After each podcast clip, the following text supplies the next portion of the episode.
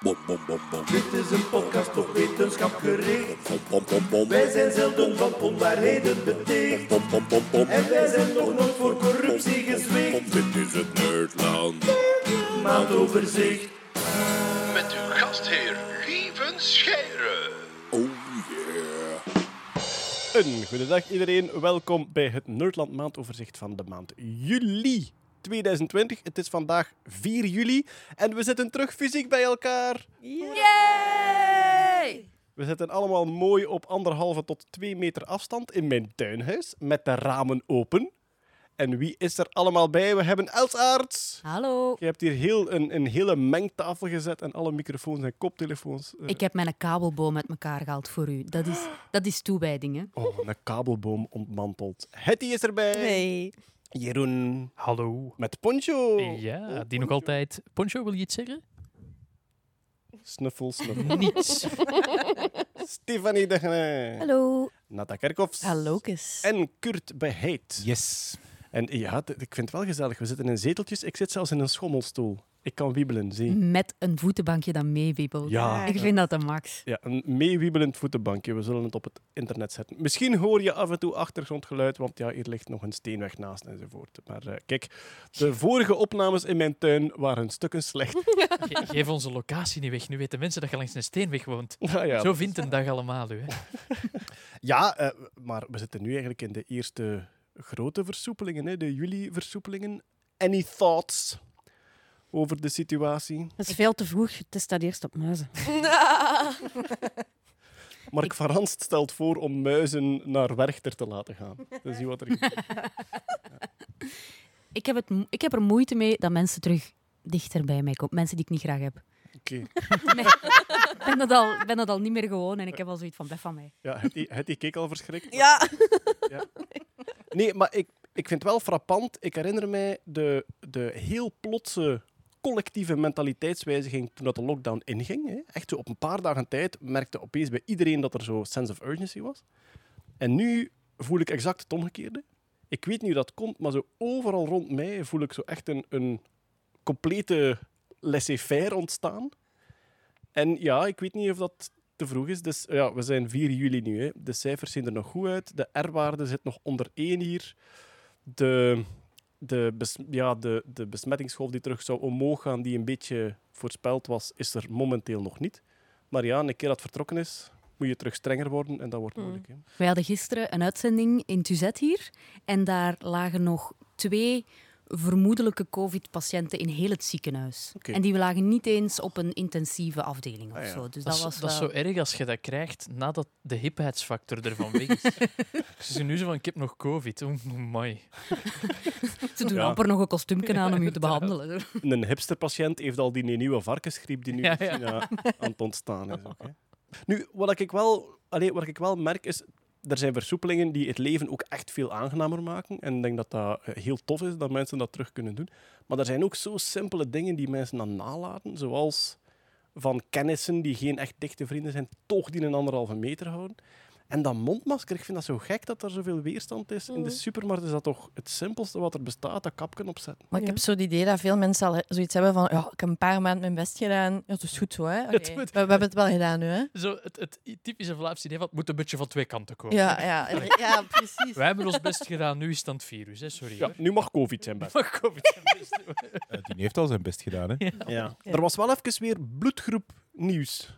Dat eh, bloedgroep O positief, ehm, met een factor, hè, uiteraard niet absoluut, maar dat bloedgroep O positief ehm, iets minder vatbaar zou zijn. Waarschijnlijk, ja, ja. Yes.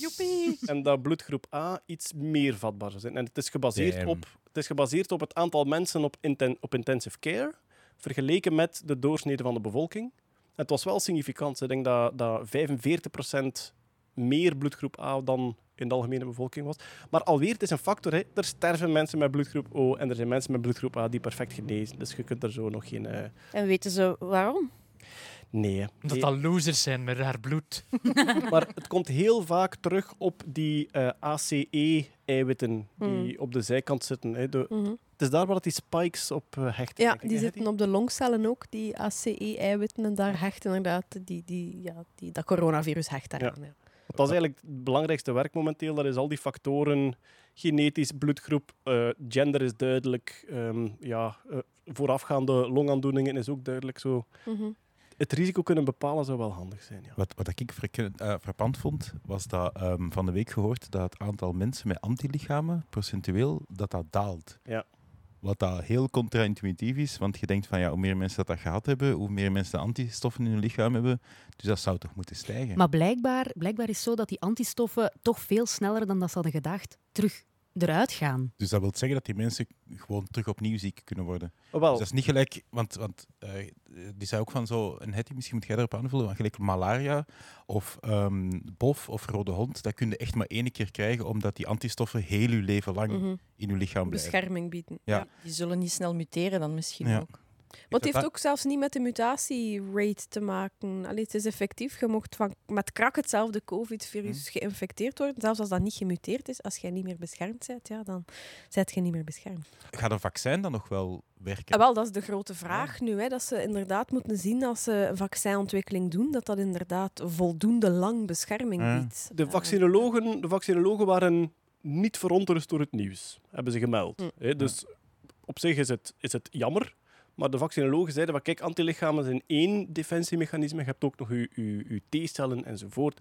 En dus de, de vaccinologen zeiden dat is geen ramp. Dat is niet het optimale scenario, maar het is geen ramp dat die antilichamen verdwijnen. De vraag is ook, als je het opnieuw krijgt, of dat je even ziek wordt. Het zou kunnen dat je wel nog ziek wordt, maar niet meer zo intens.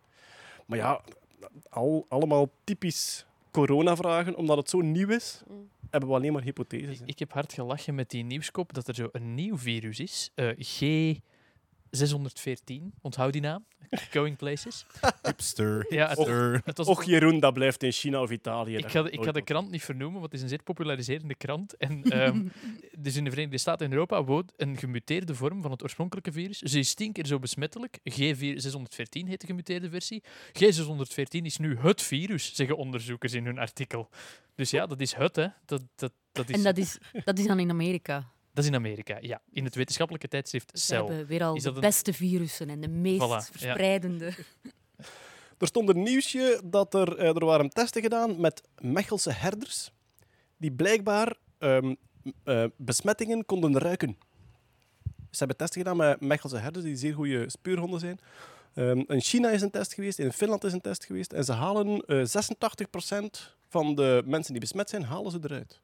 En ja, de, de, de vraag is nu, gaan, gaan ze die inzetten in luchthavens of dat soort dingen om, om mensen eruit te halen? Het is ook wonderlijk, omdat ze ruiken het aan het zweet, waar dat het virus niet in zit. Dus ze ruiken blijkbaar iets van de symptomen of van de lichaamsreactie daarop.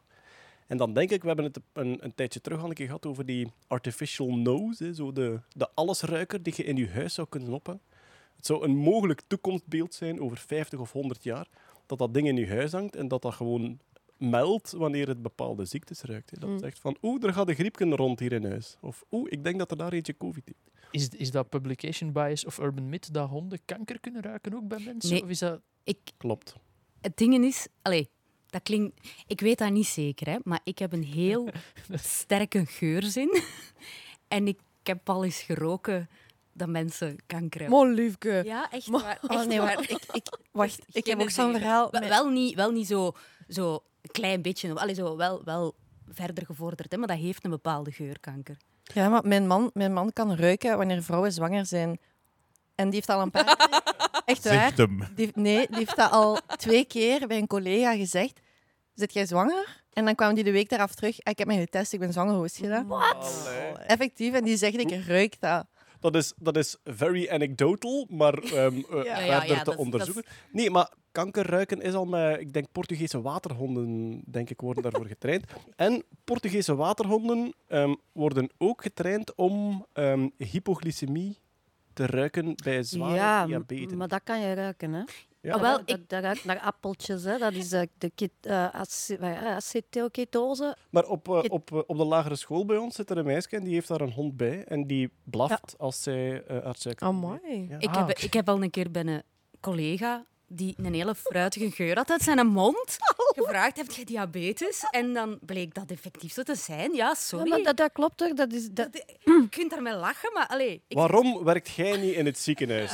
Jij moet op een triagepost. Nee, ja, Ik geloof u, ik geloof u, Els. Ik denk dat jij en mijn man zouden in de middeleeuwen waarschijnlijk zo doctors geweest zijn. Het ruikt hier naar een kwaadaardige tumor. Maar ik moet wel zeggen, zo, kanker, daar, allee, ik bedoel, dat is niet dat ik een, een, een neus heb gelijk een hond of zo. Hè. Dat is niet dat je dat, dat zo, als iemand palliatief is of zo, hè, dat heeft een hele specifieke geur. Ja. Maar ruikt je dan niet gewoon het ziekenhuis? Ja, of- mensen Nee, nee, nee, nee, te nee, nee, sterven? nee, Of de morfine. Of Nee, de- dat is echt een andere... Hij is echt specifiek. Ja, kankergeur. Ehm, kijk, eh, anekdotische, moet anekdotische zeggen- indicatie eh, verder te testen. Ja. Mo- mooie hypothese, maar eh, verder te. Het valt te testen ook, hè? Het zou wel wonderlijk zijn. Als iemand zegt, ik wil Els testen op de geur... dan- Ja, nee, iedereen lacht mij uit. Nee, dat is niet waar. Nee, het kan waar zijn, maar het is nog niet eh, dubbelblind bewezen. De Spot Mini is te koop. Of was, Ja. het, of was het gewoon de Spot zelf? Ik weet het niet. Het is, ik zal het even opzoeken, ik denk de spot. Ja, de Spot Robot. eh, De, Spotrobot, de, ja. de robothond van Boston Dynamics. We hebben er al eh, vaak over gepraat. Die gele. Ja, die gele die ook op bouwwerven gebruikt wordt, waar Jeff Bezos een keer mee gaat wandelen is ook. Die in dat park, was het in Singapore, ook Ja. eh, rondliep om te kijken of er niet te veel mensen waren tijdens de coronamaatregelen. Maar hij is nu gewoon te koop aan de klant, de eindgebruiker, voor 74.500 dollar. Klopt.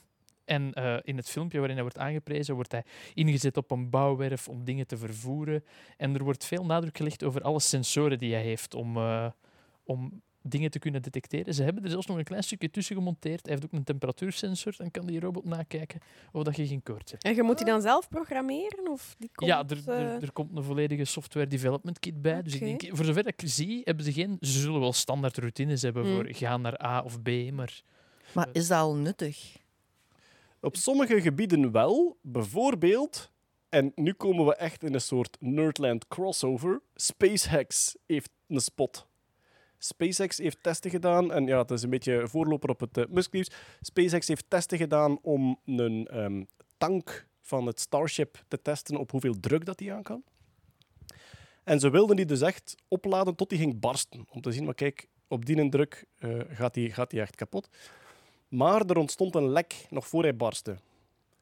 En dan is het moeilijk, omdat je wilt dat gaan bekijken, maar je wilt er ook niet dichtbij gaan staan. En ze hebben dus echt gewoon een spot daar naartoe gestuurd. En er is dus een beeld van een ingenieur die een robothond naar een Marsruimtetuig laat wandelen. Is het dan het efficiëntste om een 74.500 dollar kostende robot er naartoe te... Maar toch Maar- beter dan een mens, ja? Ja, ja, Ah. ja maar ik zeg, je Een doet dat alsof dat het enigste alternatief is. Een drone, Ja. Telelens. Lego Technic, weet ik veel, ja.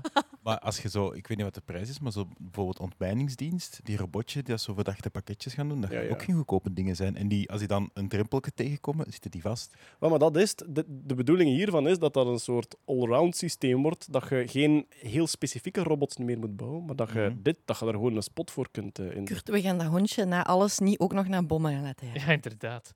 Zeg, maar er moet toch... Er moet toch dan binnenkort een in België zijn? Dat Ja. er moet toch ergens een start-up zijn of een bedrijf die als promo... Want nu is het een promo-ding. Als je nu de eerste spot Ja. in België hebt, ja, dan, allee, dan, komen wij een podcast opnemen bij uw spot. Dat is bedoeld. op zich, heb dat geld absoluut niet, maar 74.000 dollar. Va Niet onbetaalbaar Nee, of zo. ja. voor veel, voor veel bedrijven is Een dat... Dimitri Vegas kan Ja. dat kopen. Hè? We verkopen nog altijd Ja. het Nerdland doeboek aan een nieuwe prijs van 74.500 dollar. Nee, maar er zijn heel wat bedrijven voor wie dat goed te doen is. Ja. Ik, eh, ik zie hier wel al meteen een nadeel. De, de accu gaat maar eh, twee uur mee. Hij duurt drie uur om op te laden, dus je zet hem langer aan het opladen dan dat je ermee eh Dus kunt je moet er al drie kopen. En hij heeft enkel 2,4 gigahertz wifi. Hola. Niet, niet in de 5 gigahertz band. Geen Dus 5 gigahertz wifi. Je kan geen films downloaden, dat is ja, mooi. en hij heeft wel een gigabit ethernet aansluiting voor met een draad. Een draad, Jeroen. Nu wil ik weten waar dat die aansluiting zit. Dat- In zijn poep. zou- zou- ik- oh, Oké, babbel verder. Ik zoek waar dat de spot, Waar dat de, de, Ja. de- het landkabelje ingeplucht moet worden. spot eternetpoort. Oké. Ik ga op hele specifieke porno uitkomen. Ik ga- Wij gaan gewoon verder naar het Ja. volgende onderwerp en dan horen we het wel. Ja. Ehm, de Golden State Killer, Stefanie. Eh, het proces is begonnen. En hij heeft schuldig gepleit. Dus hij geeft, hij geeft gewoon toe van, kijk, eh, eh, ik was het. Yes. Ja. Season of justice, finally. Ja, er was Ja. weinig alternatief voor hem, denk ik, hè, om te zeggen van, het is allemaal een misverstand. Eh, ja, dan had dat een heel lange zaak geweest, een heel lange rechtszaak geweest. En dan, had hij, ja, dan was hij ter dood veroordeeld. Nu, Wacht, we gaan, even, eh, we gaan even opfrissen misschien voor de Alright, mensen die ja, erin ja, ja. vallen. Golden State Killer, een van de eerste seriemoordenaars die gepakt is door de nieuwe DNA-technieken. Gewoon door DNA te gaan, het DNA dat ze hadden van de misdaden uit de jaren 80 te gaan vergelijken met de huidige databanken waar mensen zoeken naar familieleden, hebben ze via dichte familie van hem kunnen inzoomen en hem gevonden. Is gearresteerd, al een jaar of twee, denk ik. En het Ja. proces is nu begonnen. Hij is al oud ook, hè? is al 80 over of zo. Ja, maar weet je nog welke voorspelling dat ik had gedaan? Oh, een looprekje of een draagberry of een rolstoel. Ja, En? ja rolstoel. En, en hij is Auw. zo oud en hij kan bijna niet meer praten. En, Ja. en hij doet alsof dat hij al half dood is. Terwijl op het moment dat hij was gearresteerd, dan reed hij nog rond met de motto en was hij nog zware dingen aan het heffen en zo. Er was helemaal niks mis mee. Maar eh, ja, hij speelt het heel goed. Hè. En inderdaad, hij heeft een plea deal genomen. Dus hij heeft, denk ik, 26 charges waren er. 26 aanklachten heeft hij allemaal schuldig op eh, gepleit. Er zijn ook een hele hoop dingen die al verjaard zijn. Want hij heeft in totaal, denk ik, meer dan 50 vrouwen verkracht. ja, 50 verkrachtingen, 15 moorden. Zoiets, ja. En dan- 100 inbraken. ja, en eh, er waren er al een aantal verjaard van die verkrachtingen. Ze hebben hem alle klachten voorgelezen. Eh, er waren heel veel slachtoffers en familie van slachtoffers in de zaal. Eh, dus dat was eigenlijk wel heel belangrijk om dat te kunnen afsluiten en, en om daar te kunnen zijn en hem effectief te horen zeggen, ja, ik heb dat gedaan. Nou, en wel zo met zo'n een nou manneke stemmetje en zo precies niet, niet goed aan het doen alsof dat hij niet goed wist waar hij mee bezig was. Eh, ik weet dat er een paar slachtoffers waren die zeiden van ik wou, ik wou dat hij mij in de ogen had gekeken, maar dat durfde hij ook, dat durfde hij ook niet. Dus ja, kijk, hij krijgt nu eh, zoveel keer levenslang, dus de mens gaat sterven in de gevangenis. Hè. Maar dus in Amerika is er een systeem dat als je onschuldig pleit, dat je straf, straf dan hoger wordt. Of hier ook, ik weet dat niet, ik ken eigenlijk niks van Het is een deal. Een plea deal is zeggen van, eh, ja, kijk, als jij dat toegeeft, dan gaan we u geen doodstraf geven. Ja. Dus er wordt een beetje onderhandeld. Nu, sowieso had hij niet ter dood veroordeeld geweest. Allee, ik bedoel, hij kon wel ter dood veroordeeld worden, maar in Californië worden geen mensen meer geëxecuteerd. Maar ik denk dat het vooral was om niet heel dat proces te moeten doen. Want dan, ja, dan, wordt natuurlijk, dan wordt alles uit de doeken gedaan. Als die onschuldig pleit, dan is de schuldvraag ligt dan voor Ja. op het proces en Ja, moet dan en dan bewezen moet- worden door dat en dan moet er een jury bij komen en dan moet elke zaak, dus elke aanklacht, moet dan worden Och. Eh, voorgesteld. Ja, dan denk ik in dit geval zit je, ja, zit een jaar bezig, denk ik. Ja. zo, Als je dan, En wat is het gevolg nu? Het feit dat hij zegt van oké, ik heb het gedaan. dat krijgt hij gewoon eh, levenslang. Een paar keer levenslang. Een paar keer levenslang en hij is Ja. al in de 80, dus dat is eh, ja. Ja, die komt niet meer vrij, sowieso niet, nee. Ja, En ja, hij wordt, hij wordt gespaard van een proces, hè. Zijn er zo onopgeloste moorden of zo die hij bekend heeft of die nu gelinkt worden aan hem? Dat denk ik niet. Ik denk dat bij hem allemaal vrij duidelijk Ja. is nu wel. Ja, natuurlijk als je al... Als je spreekt over meer dan 50 verkrachtingen, ja, ik weet niet. Er zullen er Ja. misschien nog wel zijn Ja, hè, ja. die dat er niet aan gelinkt zijn, maar... Maar ook zijn modus operandi was vrij uniek. Ja. Ik bedoel, je, zit, Ah, je, ja. zit, Ja. je zit- ja, je zit met een psychopaat die niet inbreekt voor, voor financieel gewin, eh, die ook, ik denk zelfs bepaalde zinnen heel vaak herhaalde uit, Ja. zijn, uit zijn leven en uit zijn eigen trauma's. Dus allee, dingen die hij gedaan had, zijn Ja, en- waarschijnlijk heel goed te linken. Oké. En, en ook altijd koppels. Hè. Dus dat, allee, niet altijd, maar vaak eh, brak hij in bij een koppel en dan eh, bond hij de, de man vast. Echt? En dan, eh, ja, en heel vaak ook liet hem die op eh, handen en eh, knieën zitten. En dan stapelde hij daar servies op, op die mens zijn rug. En zei hij van, ja kijk, van zodra dat jij beweegt en ik hoor dat rammelen, dan knal ik iedereen hier af, inclusief uw vrouw, uw kind en jijzelf. Dus die moest dan zo blijven zitten. En dan verkrachtte hij die, die vrouw. En hij bleef ook altijd heel lang rondhangen. Dus dit is echt een super sadist hoor. Hij bleef heel lang rondhangen. Dus die vrouwen die waren dan, ja, na een paar uur, dierven die terug bewegen. En dan bleek hij daar toch nog te zijn. En hij, is, hij wa- was ook heel vaak, hij belde heel vaak naar de, naar zijn, naar de slachtoffers die hij had verkracht, achteraf. Om zo wat ja, dreigtelefoons, hijgtelefoons en dan zo, I'm, I, I could kill you. En het is, het is, het is, ik moet zeggen, van, qua misdaden zelf zijn er ergere. Maar de, de psychologische Mm. terreur die erbij komt, Is het, ja, het is toch wel Maar dat situeert zich allemaal in de jaren tachtig. Is hij daar dan plots mee gestopt? Of, Ja. ja? Ja, heeft, heeft, Onder eh, invloed van iets of iemand? Ik weet niet of dat al onderzocht is, maar hij is Dat- heel plots gestopt Ja. en dan is hij politieagent geworden. Nee. hij was Ja. al politieagent, hè? Hij was al Hij was al politieagent. Oké. Ja. Ja. Maar dat, is, dat gebeurt wel vaker. Dus ik weet dat dat zo een, een idee is dat een seriemoordenaar nooit stopt, maar dat is niet waar. Er zijn echt wel seriemoordenaars die op een bepaald moment stoppen. Ja. Dus er zijn ook mensen die maar één keer iets heel gruwelijks doen en er dan toch mee stoppen. Maar het is waarschijnlijk door dat soort heel specifieke modus operandi dat die, dat die heel Ja, snel ja. gelinkt kunnen worden. eh, kunnen worden aan hem. Oké, maar dus eh, ja, hij heeft nu schuldig gepleit, maar dat gaat nog wel even door, neem ik aan. De gevolgen daarvan, daar zal nog wel nieuws van komen van eh, hoe dat dan verder verwikkeld wordt. Of is het Oh. echt helemaal afgesloten? Volgens mij is het, volgens mij is het gedaan. Hè? Ah, oké. Ja. Ja, va. Goed. Good riddance. Ja, inderdaad. Ja, en er komen er nog een, want er zijn er eh, nog serieus Oh wat, yeah. nog wat opgepakt op basis van die DNA. eh, Ja, Season of Justice, it has begun. Ja, Willen jullie weten waar de spotrobot zijn eternetwoord heeft? heel graag. Ik moet jullie teleurstellen. Oh. Het is niet In de in het robotpoepengaatje. Een, een pencil sharpener. Ik wil zelfs nog meer zeggen, het zit er niet standaard op. Je moet er een halsband van 1275 dollar voor kopen. Die dat je hem aandoet, letterlijk een halsband bovenop zijn, zijn kraagje eigenlijk. En dan krijg je een seriële poort en een ethernetpoort. Maar Ik weet niet, Poncho kijkt nu een beetje bezorgd. Wilt jij een 1275 dollar halsband om je seriële poort? zou wel heel cool zijn, zou jij ethernet hebben, Poncho. Het is bijna zo duur, eh, bijna zo duur als Ja. de, de Apple eh, Ja. op- opzet gadgets eigenlijk. Goed, we gaan eens naar de ruimtevaart, want eh, wie creatief is en goed kan bouwen, kan zowaar 31.000 euro krijgen van de NASA. De opdracht is simpel. Ontwerp het beste maantoilet. Ruimte, ruimte, toilet. Er Ruimte hebben, is zo- geen er hebben zoveel mensen mij gemaild van Allee Jeroen, kom op! Verzin iets! En ik ben echt nog niet verder gekomen dan een put, anders. Eigenlijk gelijk dat de scouts dat doen. Ja, hè? voilà, een nu plank met een ja. gat. De Hudo, de Space Hudo.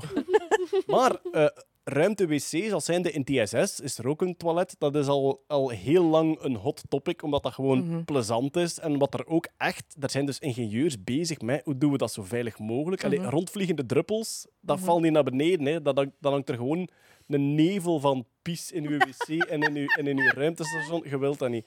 Dus dat is een stofzuigerke. Hè. Dus dat, dat zuigt echt de pis actief naar binnen. En de uitleg die ik ooit kreeg van een astronaut was... Yeah, so um, uh, female astronauts should be docking and males should not. Dus als man houdt een soort trechterke een paar centimeter van de pimeldoris en je piest dat in de stofzuiger. En als vrouw moet je wel dokken, Dokken. Zoals, ze, zoals ze dat dan noemen. Of wat dat dan ook zo met, met datzelfde schema en die pijltjes en die eh, communicatie en die livestream op NASA TV Ik is, dat weet ik. bestaat er een sim nee, geen simulator. Ik, ik, ik had vroeger een heel comedy-stuk over Frank de Winne, onze, onze bekendste astronaut recentelijk, die dat thuis kwam na een lange tijd in de ruimte en die dat dan al die dingen deed, dat hij daar ook deed. Zo met dingen smijten, omdat hem verwacht van, ja, mag, ik- mag ik het zout even? Toef. En dat hij dan ook altijd in de stofzuiger piste. dat hij opstond en in de stofzuiger piste. Trouwens, het, ehm, het eh, toilet, de Toilet Training Facility, die dus zowel hier in Europa, ik denk in Keulen, dat ons astronautentrainingscentrum is van de ESA, als, als in Amerika, als in Rusland, hebben we dus de, de Toilet Training Facility. En dat is eigenlijk... ehm, astronauten vinden dat altijd stresserend, omdat er constant volk binnenkomt. Elke rondleiding wil het astronautentoilet zien. Dus die moeten echt grote bordjes ophangen van eh, training in practice, omdat er anders plotseling de KVLV van Erpenmeren... Het is, toch, een- het is toch ook wel hilarisch dat je zo basically het coolste beroep van de wereld gaat doen en je moet leren om opnieuw piepje te doen. Het is gewoon opnieuw bodytraining. ik, Dat is kan zo'n al, digressie toch? ik kan al op potje gaan. Hè? Je gaat het nu opnieuw moeten leren. Of dat je dan zo'n elke training al die, al die wetenschappers van dat controlecentrum roept. Kijk! Het is gelukt! Rondgaan en Ja. tonen aan iedereen. Is het dan ook zo met een muziekje dat dan speelt? Dat is ook wel- Maar het, het heet trouwens wel de, de Lunar Loo Challenge. Lunar Oh. Loo. Maar Ja, het- want dus Nata, het, is effectief bestaat al. ja, dus het bestaat op, op, op eh, Het ja. DSS bestaat het, maar nu hebben ze eigenlijk iets nodig ehm, een ruimtetoilet dat moet werken in zero gravity, zoals op, zoals op het ISS. Ja. Maar het moet ook werken op de maan, dus het moet op de twee kunnen werken. Ah, dus Ah, ja. ja, lunar gravity is anders dan de Ja. aarde en ook anders Ja. dan zero gravity. En dat is, dat is wel de moeilijkheid. En ze willen het eigenlijk ook kleiner en efficiënter, eh, volgens mij, dan dat nu op het ISS. Dus eigenlijk een poepdoos met een knop op, een maan of ISS. Dat als je, ik ben op de maan, switchen. dat je Ja. kunt switchen Ja. van... Misschien moet hij dat gewoon zelf detecteren. Hè. Dat kan niet zo moeilijk zijn. Hè. Ja, maar het mag niet te veel kosten. Hè. Dus met een knop, je weet als je op de maan bent, veronderstel ik. Ja, Van- dat is waar. Maar Maar van- het, is, eh, het is vooral om, vanwege het Artemis Project van, eh, van Ja. de NASA. Omdat die op 2024 willen ze mensen op de maan opnieuw. Waaronder ook vrouwen. En daar moeten dus ook rekening mee worden gehouden. Opnieuw met ja, hoe vrouwen naar het toilet gaan, menstruatiebloed, hoe dat ja, moet worden opgevangen. Dus het heeft wel wat meer. Allee, het, is, het is inderdaad niet zo makkelijk als we doen een plank en dat is Het wordt de eerste vrouw op de maan. Wat ook, de eerste vrouw op de Ja. maan. wat ook Ja. de reden is dat ze het Artemis genoemd hebben. Hè. De zus van Ja. Apollo. Het. Apollo-project van Dus dat is sowieso inderdaad heel cool. En het is ook wel cool dat iedereen mag dus meedoen. En er is ook een speciale, ja, een speciale wedstrijd, zogezegd, voor kinderen onder de 18 jaar, die ook mogen meedenken. Dat is cool. En, ik kijk ja, wel al uit naar space Ah, ja. Dat gaat nu moeten uitgevonden worden, hè? Ja. Waarom? ja. Maar dat kan ook wel gewoon een Dezelfde? pampertje zijn. Daar zit toch al zo'n soort van capsule rond? Nee? Jeroen, je moet dat eraf doen. Je hoort die er terug uit te Je halen. dat- Ik ben daar nooit bij als dat eh, gelanceerd wordt. Ehm, Ja. ja, Het is wel zo, ja. nu Ik, dat ik dacht, maar daar zit toch een... Oh, volgende keer als Ik ik, heb een Aftellen! Aftellen! In 3, 2, 1, Ik ben, lift off. ik, ben dat, ik ben dat ooit moeten gaan halen voor mijn vriendin. En ik was er toen niet aan uit, want ze had gezegd van dat merk. En dan zei ik van wacht, hoeveel druppels? En ik dacht altijd dat ze pakketten verkochten met ehm, zo een paar van één druppels, een paar van twee Ja. druppels, Dat een paar van zou, drie druppels. dat zou nog een max zijn. Dat zou echt de omdat, niet el- omdat niet elke dag even naar Ja? het regent, denk ik dan. Maar nee, die wou gewoon alleen drie druppels. Omdat ja, dat zat er zo'n beetje tussenin. Dat ik denk van nee, maar verkoop zoals je van chips zo een pak hebt met zo'n beetje grills, Ja, zo'n beetje ja. dinges, zo een waaier aan druppels. Ik kan een zeggen, pakket om te delen, maar dan met tampons. En niet zo fun en niet om te delen. Zeg maar, het is voor 2024 dat ze mensen Ja. op de. Ik zou me lichtjes ongerust maken dat ze nu nog maar aan die poepbusiness aan het denken zijn. Maar ik denk dat dat misschien een van de laatste Ja. dingen is. Ik zou me zorgen maken dat dat een van de laatste dingen is. waar maar ze beginnen misschien met het begin. Hè, zo, wat gaat er binnen en dan... Ah, ja. Ik hoop dat ze ook wel al goede ideeën hebben daarvoor, maar dat ze gewoon nog extra... In, volgens mij is het zo van, we zoeken nog iets extra creatief als je iets weet. dan Wel, is dat Gewoon wel een beetje wetenschapscommunicatie. Ze zoeken extra ja. input Dat is voor de output. Allee, jongens. Maar dat is eigenlijk mijn grootste vraag bij dat item. Waarom zijn ze het aan het crowdsourcen? Is het als communicatieding of verwachten ze echt innovatie vanuit de mensen? volgens- Combinatie. Het is een beetje van de twee, denk Ja. ik. Hè. Het is een beetje zo van, nou, we willen dat Artemis-project nog wat pushen, maar ook als Ja. daar nu een briljant idee uitkomt, ja, dan is Ja. dat mooi meegenomen. We praten er toch ook maar weer over. Absoluut, Oh, ja. dus dat is al gelukt. Ja. En ik vind vooral die, die wedstrijd voor 18-jarigen, ik vind dat wel tof. Want als, als je kinderen daarmee in gang zet, daar komen de meest fantastische dingen. Is er een deadline? Eh, dat kan. Voor Ik 2024. doe Zo, Ja. gewoon ja. Ja, ja. ja het is. Mhm. We zetten het in de show notes. Ja, Eh, het, is, dus- het is alles in stopen dat er ook een flesje wc-borstel of zo bij komt. Ah, dat moet, moet toch iets cool zijn. Zo. En ik dacht anders... Anders doen we een workshop op Sound of Science of zo. Als, Oh, als ja. hij, als hij later ligt, die Dat is deadline. Zo'n wc-borstel in de vorm van die eagle. Met dan een stok erboven, hè, zo met vier pootjes. Langzaam naar beneden. Eagle has landed. Ja, maar- inderdaad. Clean now. Misschien denken ze ook al aan ehm, het feit dat er, ja, er is steeds meer sprake van permanente bemande basissen Ja. op de maan. Hè. Ja. Dat is no- absoluut nog niet Toilet in voor vrouwen. Wel, ook absoluut nog niet in... Dat is eh, dan 50 cent. Ik, ik, Moet ik de pis hier weer gaan opkeuzen? ik, ik, heb een, weer naast. ik, heb, ik heb een naam voor die wc-borstel. Brush all ik heb het gewonnen. Hear me out, NASA. Brush Maar ja. ja. het is inderdaad wel de bedoeling dat dat, dat dat permanent bemand wordt, omdat ze van daaruit naar Mars willen vertrekken ook. dat, is de, dat is de insteek wel. Voilà, eh maandtoilet. Eh, als je met het gouden idee komt, kun je 31.000... Ja, het golden shower idee. Je kunt 31.000 euro krijgen van de NASA. Eh, nog een beetje ruimte. Er is een parfum op Kickstarter en dat zou ruiken naar de ruimte. Dat gezien. ja. Ik ook, en ik wou dat. Het heet, het heet Volgens mij stinkt dat. Eau de Space. Of Oh, Eau- ja. Eau de Space. Oh, dat is Oeh, d'espèce kan van alles zijn. Totdat, dieur. Totdat die wc is uitgevonden, stinkt dat inderdaad een beetje. Oh, misschien kunnen ze dan beter zo'n toiletverfrisser inderdaad. Ja. eh. Oh, zo'n Arbor Magiek in de auto die naar de ruimte ruikt. Prachtig. dat zou ook wel cool zijn. Space Johnny. Ja, het- is natuurlijk een beetje gimmicky. hè. Het is bedacht door eh, Steve Pierce, een chemicus. En die heeft dat opgestart omdat hij eh, die nieuwe geur wil ontwikkelen. Dus O- OO de Space. Eh, omdat astronauten die terugkomen van de ruimte heel vaak zeggen van ja, heeft een super specifieke geur, de ruimte. Dat is echt Na een ruimtewandeling dan, hè? ja, na een ruimtewandeling. En dan zeggen ze, sch- omschrijven het allemaal een beetje anders. Maar het is iets dat, dat je op aarde niet kunt ruiken. Maar het ruikt een beetje metalig, verbrande steak, rokerig. En heel vaak zeggen ze ook, ja, en ook framboos. Framboos zit er ook ergens tussen. Allee. Dus die chemicus probeert dat nu, ehm, probeert dat nu na te maken. Ehm, Maar het de- was een project om astronauten te trainen, hè? ja, dus ik. dat vind ik heel raar. Ja? De reden daarvoor is educatief voor kinderen, zodat die dat zouden kunnen ruiken. En Ja. waarschijnlijk ook volwassenen. En dan anderzijds inderdaad ook om astronauten voor te bereiden op die geur, wat ik een beetje gek vind, want dat lijkt me nu het laatste wat je wilt. Nu, er is heel veel discussie over the smell of space. What does Ja. space, space smell like? Omdat dat is een verhaal dat al heel lang meegaat. Hè. Ehm, eh, verbrande steak, metaalachtig, dat zijn dingen die heel vaak terugkomen. Alleen, je kunt, je kunt niet echt zeggen hoe de ruimte ruikt. Het vermoeden is, wat ze ruiken, is de geur van het ruimtepak. Ruimtestation en Het, ruim- ja, ja. het ruimtepak als je terug in de sluis bent. Ja. Want zolang dat je ruimtewandeling bezig is, is er geen enkel contact tussen dat vacuüm van de ruimte en wat er binnen gebeurt.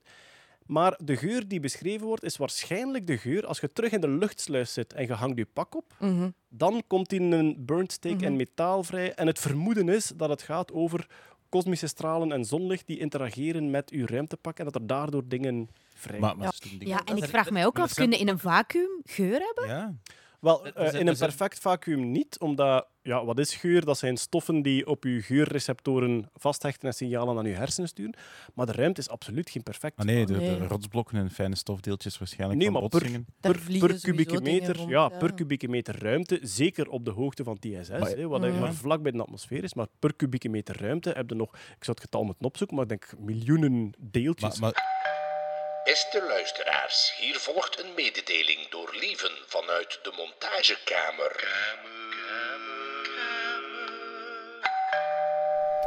Dit is Lieven vanuit de montage. Ik heb het eventjes nagekeken en in de ruimte ter hoogte van het ISS zitten er nog 10 biljoen moleculen per kubieke meter. Als je een beetje verder gaat in de ruimte, tussen de aarde en de maan, kom je aan 7 miljoen moleculen per kubieke meter. En in de echte deep space, de intergalactic space, tussen de sterrenstelsels, heeft elke kubieke meter ongeveer 10 moleculen. Hier op aarde in de atmosfeer zit je aan 10 kwadriljoen moleculen per kubieke meter. Dat is een eentje met 25 nullen erachter. Dat kan je zelf verder ook uitrekenen. 1 mol gas op het aardoppervlak is 22 liter ongeveer. En als je dat dan verder uitrekent, ja, 1 mol bevat 6 maal 10 tot de 23ste moleculen. En een beetje rekenwerk geeft dan per kubieke meter ongeveer de grote orde van 10 kwadriljoen moleculen per kubieke meter. Einde bericht. Is dat nog niet gebeurd dat ze dan zo iemand zo een stuk, een kubieke meter ruimte, ja, lucht is dat dan niet, maar ruimte dinges binnengepakt heeft en dan een keer... Echt zo met, met een elektrisch mes, een kubieke ja, maar gewoon met, meter met uitslagen. een grote... We- weer Een met zo'n lightsaber happer. eigenlijk. hè? De stofzuiger van het toilet de kunnen we ook wel even heb ik uit het buiten raampje. Ah, eh, Ja, maar dat gaat niet, dat gaat niet. Ah, goed Nee, punt. nee, maar daar is een Nee, gat, maar Wacht, wacht. Goed punt, Nata. Je kunt de ruimte niet stofzuigen. Ah, Want nee. je kunt, Nee. je kunt geen onderdruk tegendruk, ja. creëren om nee, het dus, binnen, om dus het binnen te dat is zo, denk ik heel moeilijk om, om, om Maar zo, te zo iets capturen. van gewoon. constructie dat zo toeklapt, gelijk een grote bek en dan... Maar ik ben er vrij zeker van dat de chemische samenstelling van die weinige deeltjes in, in, t- in het vacuüm van de ruimte, dat die wel bekend is, hoor. Dus Ja, dat kun je wel reconstrueren. Maar dat gaat, een mens, dat gaat de menselijke geurreceptoren niet, Ja. niet Wie, wil er nu ruiken van, "Hmm, ik wil vanavond lekker ruiken voor de Ik wil ladies." dat. Ik vind wil, dat bekken. Ik, ik wil Ja. ruiken alsof ik drie maand met twee bonkige Russen in een blikken doos... Uit nieuwsgierigheid, Jeroen. Nee, dat, heb ik al, Zweet, vodka. dat heb ik al elke keer als ik een astronaut tegenkom. Stel ik hem altijd de vraag, hoe ruikt dit de TSS? Ik ben er echt benieuwd naar, want ik zit vaak naar die livestreams te kijken en ik vraag me af, hoe ruikt dat daar? Het. Mijn, mijn idee was... Zweet. Nee, ik dacht, ik dacht een mengeling van zweet en computerserverruimte, want daar staat heel veel te draaien. Maar die zeggen allemaal, het ruikt daar bijna naar niets, omdat de filtering zo goed is. Maar ja, want serverruimtes, dat ruikt naar stof en muf, maar ja, je hebt dat daar niet. Nee, Oh, dus kunnen die we dat filtering- openbaar vervoer ook installeren? de ISS-trein. Dus het is een Kickstarter-project en het parfum komt dan te koop, maar het is eerder gimmicky natuurlijk. Het is eerder gimmicky. Het is 59 dollar als je backt, zo wat toch? Ja, voilà. En het is, het is rond. Heb je besteld al, Hetty? Ik pijs. Het klinkt als het. voor Hetty. Ja. ik had bijna geklikt. Misschien vanavond. Misschien We vanavond. verkopen het Oh, maar- Doeboek aan een nieuwe prijs van 59. Hetty, je weet nooit dat er iemand is die eens een cadeautje voor Ah, je wel, wil hier naast kopen. mij zit iemand. Eh. Ja, als we nu niet pas allemaal verjaard waren en al een volledige Space Lego set hadden gekregen, ja. Ah, wel, maar dat past daar toch bij? En, Heb je een Space Lego set maar gekregen? hoe ruikt die Space Lego set? En wel binnenkort Aha. naar Ode Space. Zeg, en welke, welke is het? Het ISS gekregen? Nee, nee, dat was te duur. Het is... Die dankbaarheid, ook daar doet het voor. Nee, nee, het is de Lego City, maar het is ook wel echt Ah, cool. Ja, ja. En de De Mars-rover. Mars Rover, ja. Ik heb, ik heb die ISS gekocht, hè. Ah, het? Lego ISS. En Oh, en wat heb ik vorige maand gedaan? Met hulp van Kurt Beheid en Maarten Wijn. Ik heb de Lego zonnepaneeltjes vervangen door echte zonnepaneeltjes. Ik kan nu mijn gsm opladen met mijn ISS. Oh, dat is cool. cool. Je moet er toch altijd over gaan, hè? Maar is, Hey. is het YouTube-filmpje al klaar? Het YouTube-filmpje is nog niet klaar. Het is op, Ah. man- op, eh, op Iedereen Beroemd is het al geweest. Dus het staat op... Ik had een rubriek in Iedereen Beroemd met zo mijn nerdgadgets. En die is te vinden op 1.be slash tag slash speeltijd. En daar staan al die filmpjes. Daar staat het al op. Maar ik ga nog een YouTube-filmpje maken en een tutorial en de STL-files. Want ik heb zo Cool. 3D-prints gemaakt om zo die nieuwe Ai, houdertjes ai, in te zetten. Lieve voelde zich voor het eerst in zijn leven echt een maker. Oh. Namelijk het Ja. proces van, ik ga iets proberen, het lukt niet, ik ga hulp inroepen, ik ga opnieuw proberen, Heel fijn. falen en heel die cyclus en- en, zo. Ja, ja. Wel, het kwam een en al door de lockdown, want ik had ten eerste tijd. Ik kon eigenlijk vier, vijf dagen op rij bezig zijn met mislukken en opnieuw proberen. En ten tweede, wie dat mij normaal gezien komt helpen, Kurt, die kon niet tot bij mij komen. Dus ik moest het wel alleen doen. Ah. En dus had ik de eerste keer het gevoel van, ah, nu heb ik echt een keer op het gemak geprobeerd en mislukt en opnieuw geprobeerd en wat raad gevraagd en opnieuw Super. enzovoort. Zo leven wij elke dag, lieve. Stervelingen. Ja. Voelt dat maar eens. Hè. Ja, voilà. Was Maar die van. Hetty kan wel aftellen voor lancering. Allee, ik zeg maar iets. Oh, oké. Mannekes, we moeten... Speel eens met elkaar. Met de... Ah nee. Het ISS tegen de Lego's. Ja, voilà. Groot nieuws. Er is een probleem opgelost dat we niet wisten dat we hadden. er is wifi onder water. Gelukkig, eindelijk. Een uitvinding van deze maand. We krijgen wifi onder water. Dus ja, radiosignalen dragen maar heel kort onder water. En dus Instagrammers die graag filmpjes wilden maken terwijl ze aan het duiken waren met de vissen, konden dat niet live uploaden. Maar is daarom? Nee, dat is niet Ah, de reden. Nee. Nee, het gaat hem over, het gaat hem over onderzoekers. Dus mensen die, net zoals dat wij op dit moment in heel de stad en in heel de natuur heel veel Internet of Things sensoren staan hebben die ons op de hoogte houden en die data doorsturen, willen oceaanonderzoekers dat uiteraard ook onder water, maar je krijgt die signalen niet gestuurd, niet via radiogolven, want dat draagt te kort. Je kunt het wel met geluid doen, maar dan is u het, de hoeveelheid data die je kunt versturen geweldig laag. Eh, je kunt het wel met licht doen en dat is hetgeen dat ze nu aan het onderzoeken zijn. Ja, het is inderdaad om, om live data door te kunnen sturen. Oké, Dat je een maar verbinding hebt met radiogolven, elektromagnetische golven in water. Ja. Net zoals dat in je huis, je wifi, als je daar een betonnen dinges rondzet, dat, dat verliest heel veel kracht in water. Ze heel snel je wifi-signaal gaat maar een meter ver bijvoorbeeld in water. Ah, mooi. Maar die meter gebruiken ze wel, uiteindelijk. Want wat dat ze doen is, je hebt een zendstation aan de boot en je hebt als duiker sowieso een pak, maar er hangt dan nog een extra module aan. En die dan via licht, eh, dus als je line of sight hebt, hè, dus zichtbaar tussen de twee, als er geen vis tussen zwemt, want dat is een probleem, als er een vis tussen zwemt, Allee. is je wifi-verbinding weg. Maar dus Nieuwe met... bugs. of bugs, ja. Dat is zo gelijk, gelijk dat je vroeger zei, maar ma, stop je met bellen, ik wil. Is dat nu een Vissen weg, vis! vis ga je weg, ik zit op het internet. En dan hebben ze twee, twee modules. Het is een prototype nog maar, het is nog niet op de markt, maar het is wel een werkbaar eh, idee dat ze nu gemaakt hebben. En je hebt ofwel via LED, Wat dat op zich ehm, sterker ligt, is dus meer data dat ze kunnen doorsturen, dus meer bandbreedte, maar niet zo diep geraakt. En je hebt ook laser, wat dat verder geraakt, wat dat ze in principe ook veel meer data, evenveel data sorry, over kunnen doen, maar veel meer vermogen nodig heeft. Dus En als je van de boot naar de duiker gaat, dat zou nog kunnen, maar dan moet die duiker nog een keer extra batterijen en zo, ai, Mm. dat soort dingen. Een extra moeilijkheid van de laser is dat hij gericht moet zijn. Dus Ja. uw, uw ledlamp, Ah, kan, ja. uw ledlamp is onder de 20 meter, maar hoeft niet gericht te zijn. Maar die laser moet echt recht naar de ontvanger. moet minder gericht zijn. Hè. Dat is geen mop, Uw- dat is uw dan- hoek waarin dat je schijnt voor een led is breder. Je lichthoek is natuurlijk beter dan een laser is heel gericht, dus je hebt dan inderdaad dat soort communicatie nodig.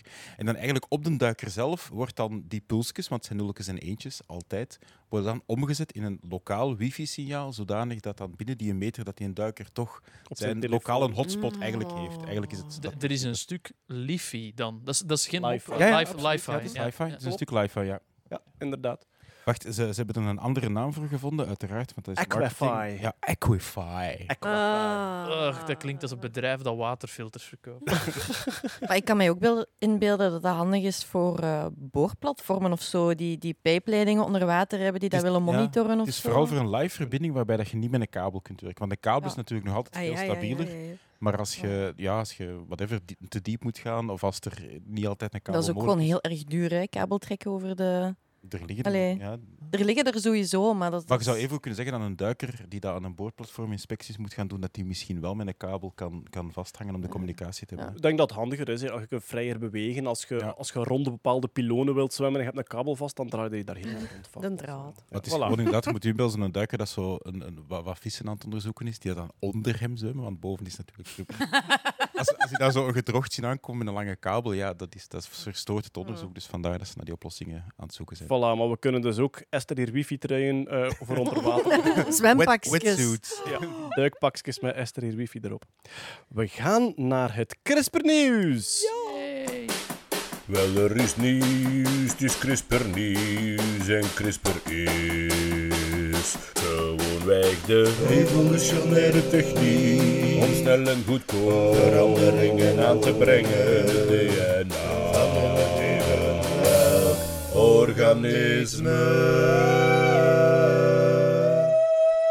Het Victoria Gray-verhaal, Hetty. Er zijn nieuwe ontwikkelingen, maar eerst, ja, fris het eens op. Wie is Victoria Gray? Ja, dus dat is een verhaal van eh, exact een jaar geleden. Hè? Dus in augustus 2019. Victoria Gray is een, een vrouw met sikkelcelanemie.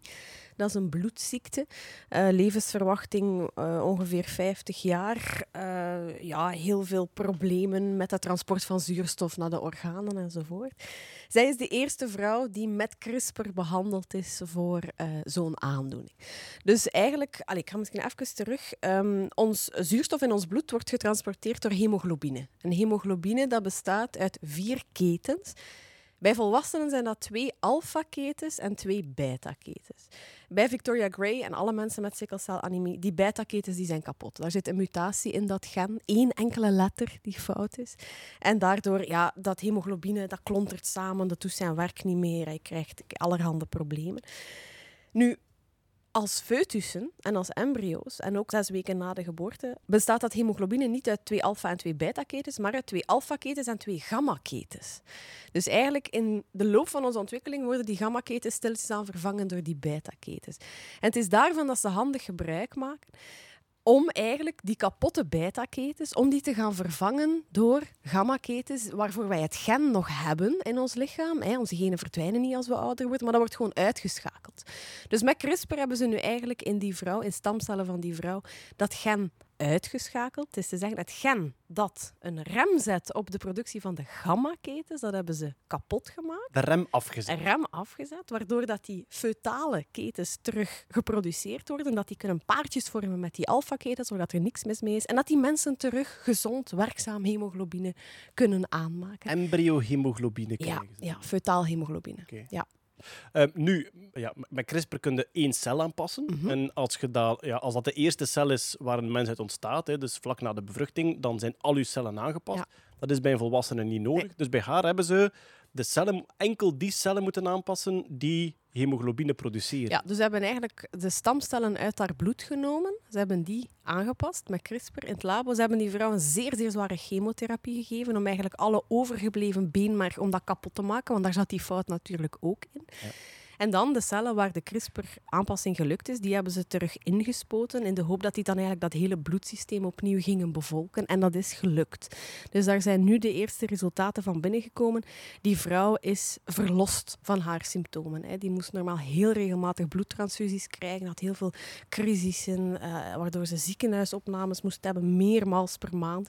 Is nu een jaar symptoomvrij. Is dat definitief of gaat dat moeten herhalen? Wel, het lijkt erop dat dat een eenmalige interventie is. En dat zou waanzinnig zijn voor, voor een ziekte waar tot voor kort echt geen oplossing voor was. Dat je nu eigenlijk one-shot, hè, eh, dat, je, dat je zou kunnen genezen. En dat is zeer, zeer spectaculair. Het is een, het is een zware ingreep. Ja. hè. Die, die, die chemo is niet om te lachen. Nee. U, uw, st- uw, uw beenmerg vernietigen, dat doe je niet voor uw plezier. Mensen zijn ook zeer vatbaar in die periode, hè, want heel je immuunsysteem ligt dan lam natuurlijk. Allee, er waren drie patiënten, twee met, eh, één met sikkelcelanemie, twee met beta-thalassemie, dat is een gerelateerde ziekte van die beta-keten.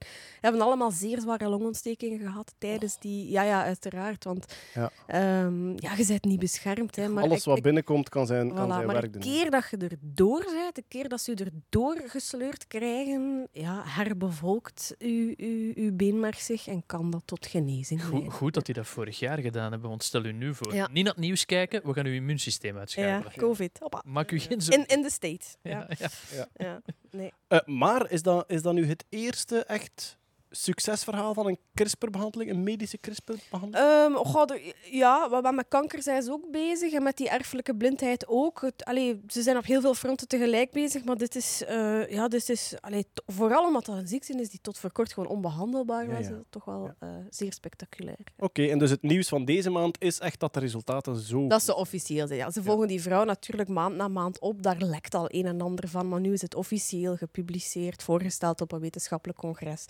Met cijfers en statistieken. En, eh, ja, En dus, hopelijk eh, de eerste van vele, hè. niet alleen voor sikkelcelanemie, maar Ja, ook voor andere voilà, inderdaad. Ja. behandelingsmethoden. Ja. aan de andere kant van het eh, CRISPR-spectrum hebben we natuurlijk ook de CRISPR-studie op eh, embryo's. En daar wordt van gezegd, die was eigenlijk vreselijk slecht uitgevoerd. Maar wa- wat is er eigenlijk allemaal uitgekomen dan? Ja, nee, wat dat ze nu eigenlijk gedaan hebben is... ehm, dus onze vriend eh Che Jiankui, die daar in november 2018 de eerste CRISPR-baby's... eh, Che Jiankui? Is Ge, ge, ge Jiankui. Ah, Nee, ja. sorry. Laten... eh, Je, je hebt, je hebt net gezegd, zwanger paard eet vanillepudding. Ja, inderdaad. Maar- maar- dat- Ge- Chunkwei. Chunkwei.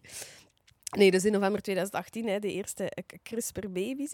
In Londen, eh, in het Verenigd Koninkrijk, zijn ze eigenlijk op dat moment gestart met een onderzoek op CRISPR met embryo's.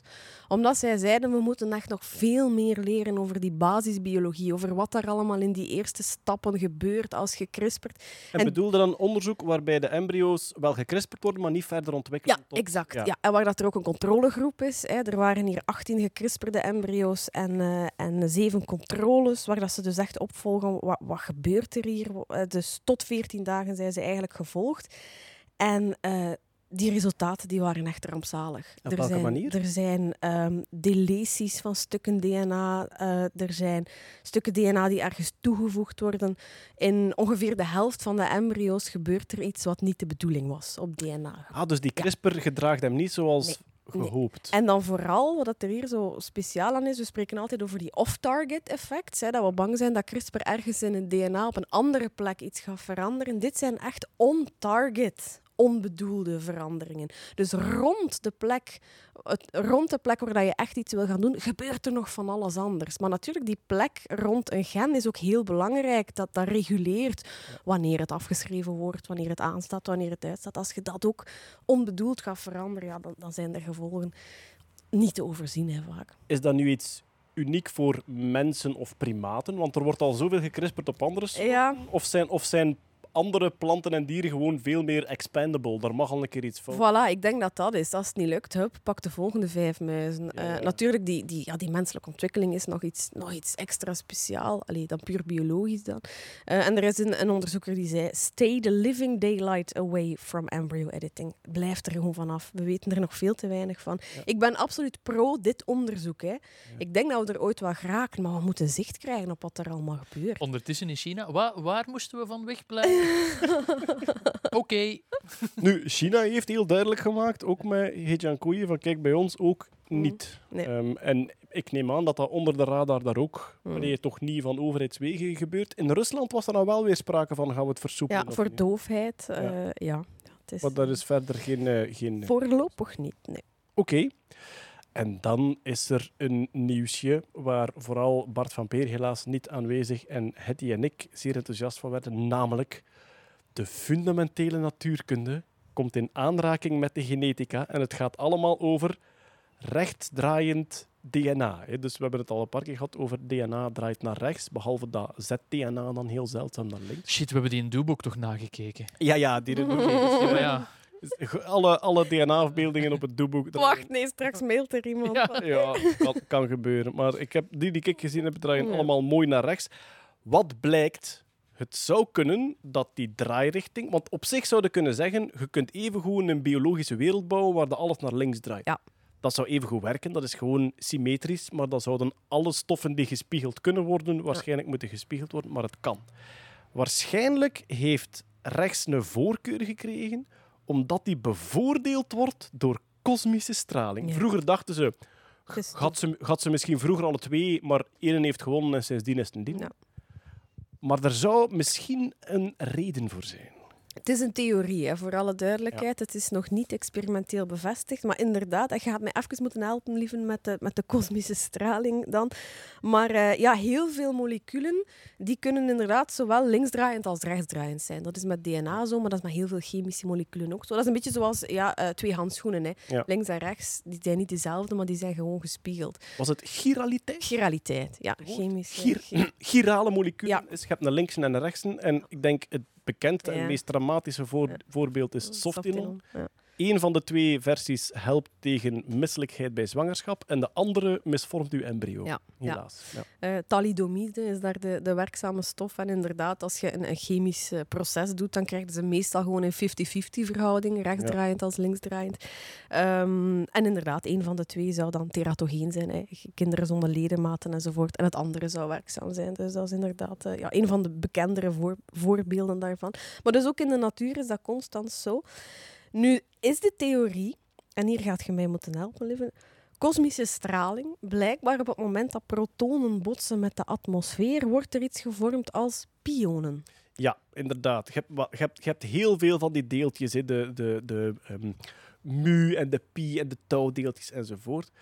Ehm, en die worden gevormd, die komen naar beneden. Nu, symmetrie is in de natuurkunde iets geweldig belangrijk. Ja.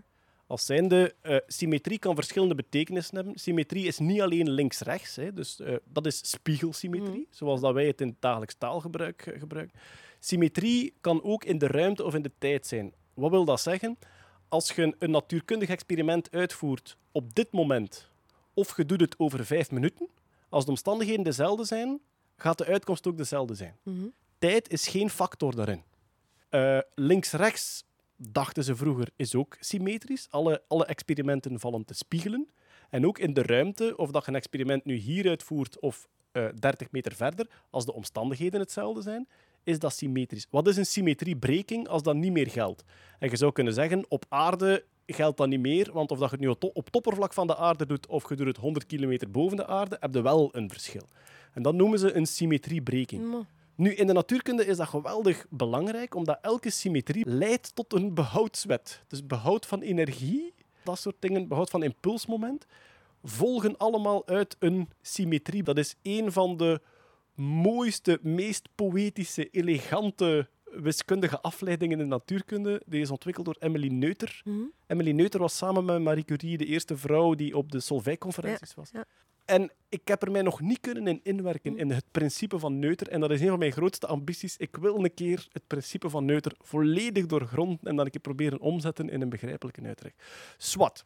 Links- Links-rechts-symmetrie heb je ook in de natuurkunde. In principe zou alles te spiegelen moeten zijn. Wat wil dat zeggen? Als ik telefoneer naar een buitenaardse beschaving en ik heb daar enkel telefonisch contact mee, kan ik die onmogelijk uitleggen wat links en rechts is. Je kunt op geen enkele manier aan iemand anders uitleggen wat wij links noemen, dat is Maar, die Ja. kant. Je zou kunnen zeggen, je kunt werken met een magneet. Want als je een magneet pakt, een magneet doet een stroom ronddraaien. En dan zou je kunnen zeggen, pak u een magneet, maak daar een kringvormige stroom mee, Wel, de richting dat die elektronen gaan, dat is links en rechts. Ah. Er is een probleem.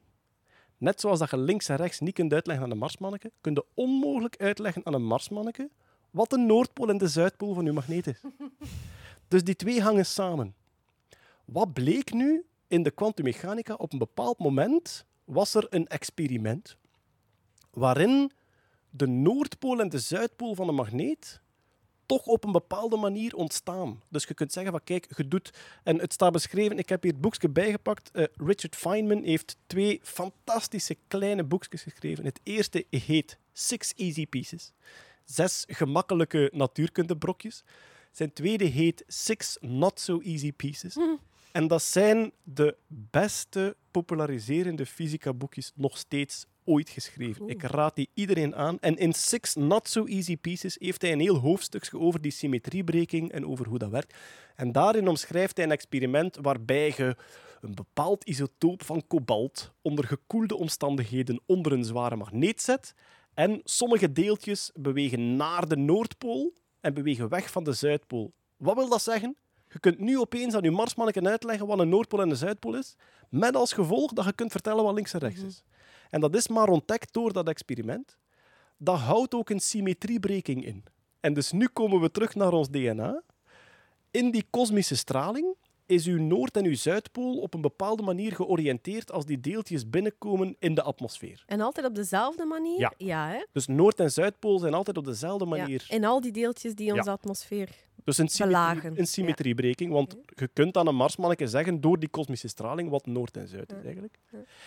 En het vermoeden, want inderdaad, gelijk dat gezegd is een vermoeden op dit moment. Het vermoeden is, ze zien dat op de manier dat de straling binnenkomt hier op aarde, of ja, overal met, met een atmosfeer, eh, overal in de ruimte, de manier dat die binnenkomt, zou die rechtsdraaiend DNA sneller doen muteren dan linksdraaiend. Ja. Dus het zou beter interageren met de rechtsdraaiende en met de linksdraaiende. En daarom denken ze, evolutionair is dat een voordeel. Mhm. Want die gaan sneller vooruit gaan, sneller variaties ontwikkelen. En dus ja, survival of the fittest, meer variatie en dan de best overleeft. Ja. En dat is nu de theorie. En Wel, wat ik gevonden heb, is inderdaad dus die, die pionen, dat die dan eigenlijk vervallen in elektronen, onder andere, en dat die altijd linksdraaiend zijn. Als die uit beta-verval eigenlijk met, met onze atmosfeer botsen. Ja, je zit er dan met die zwakke kernkracht, dat is een van de vier fundamentele kernkrachten, die plots een, Ja. een draairichting heeft. En wel, maar inderdaad, Ja. zwakke kernkracht is de enige kracht waar, waarvan ze weten, dat hij kan kiezen op tussen... basis ja. daarvan kun je links-rechts bepalen. Ja. En ja, een, een elektron dat botst met een, eh, met een DNA-helix, daar, daar schiet dan opnieuw een elektron uit en dat kan tot een mutatie leiden. Hè. Dat verandert je eigenlijk de chemische samenstelling van je helix. En Ja, ja. zo inderdaad muteert dat dan. Ja, maar dus die, die, die pariteitsbreking, want zo heet dat dan, die, die pariteitsbreking, die symmetriebreking bij die zwakke kernkracht, is echt... Allee, Maar Ik vind het Ehm, waanzinnig dat daar plots de kosmos eh, een, een invloed heeft op wie, wie en wat wij hier geworden zijn. Dat is toch fenomenaal? we zijn dat sowieso is al sterrenstof. Zo, ja, inderdaad. Dat is niet zo raar. En gezien al Nee, onze... maar- Het is wel... Het maakt u wel... Het doet u wel Niet, klein voelen. ja, zo van, ah, dat is puur toeval dat ons DNA zo draait. Want Ja, maar de, allee, ik moet zeggen, de, de nerdfactor van dit nieuws... Is wel het, huge. Ja, het, het, sprongetje, het sprongetje in mijn hart toen ik dit las, was redelijk groot. Ja. De pariteitsbreking van de zwakke kernkracht bepaalt mogelijkste draairichting van DNA. Ik word daar heel, heel blij Ja, van. van dat dat, is soort zinnen. En ook onze aminozuren, hè, waar dat onze eiwitten al uit opgebouwd zijn, die zijn vooral linksdraaiend. Oké. En ze vermoeden ook dat ook de rechtsdraaiende aminozuren, dat die ook vaker gebombardeerd werden door die kosmische straling, maar dat die daardoor kapot gegaan zijn. Ah, En dat we die kwijtgespeeld zijn. Dus dat is toch... Ja, allee, ik zou ook denken op, op, op DNA dat dat eigenlijk funest zou zijn als die botsen met elkaar. Wel, dat lijkt, ja. ja. dat als je DNA beïnvloed wordt, ja, dan krijg je ook kankers waarschijnlijk. Ja, En dat, en, maar ook evolutie. Geen ook evolutie, evolutie, zonder ja. mutaties. En Nee. dat is Charles Darwin. Dat als- ja, moet als, ook eh, iedereen ooit gelezen hebben. Dat, Mhm. Ja, dat is gewoon... Als ja. mens zijn wij, eh, zijn we eigenlijk een zeer grote uitzondering in over hoe voorzichtig wij zijn op onszelf en onze naasten als individu. Als je kijkt in de natuur, hoe, hoe lager, ja, lager is misschien een slecht woord, maar hoe verder dat je teruggaat in de tijd in de natuur, hoe meer dat de, dat de strategie is, zoveel mogelijk produceren, die allemaal zo verschillend mogelijk zijn. ja. En van de, En de beste duizend, ja. Ja. van de duizend mogen er 990 dood, maar die 10 gaan wel beter zijn. Ja. Dat, dat is meestal de strategie. Ja, en als, je, als, als, als de strategie inderdaad is van we willen zo lang mogelijk, een zo lang mogelijke chain hebben van overlevende organismen, dan is dat de enige manier inderdaad. Voilà. Ja. Ja. Maar voor alle duidelijkheid, het is een theorie, maar ga, ik ga er nog een paar dagen eh induiken, denk ik. Ik ga daar nu ook niet goed van slapen.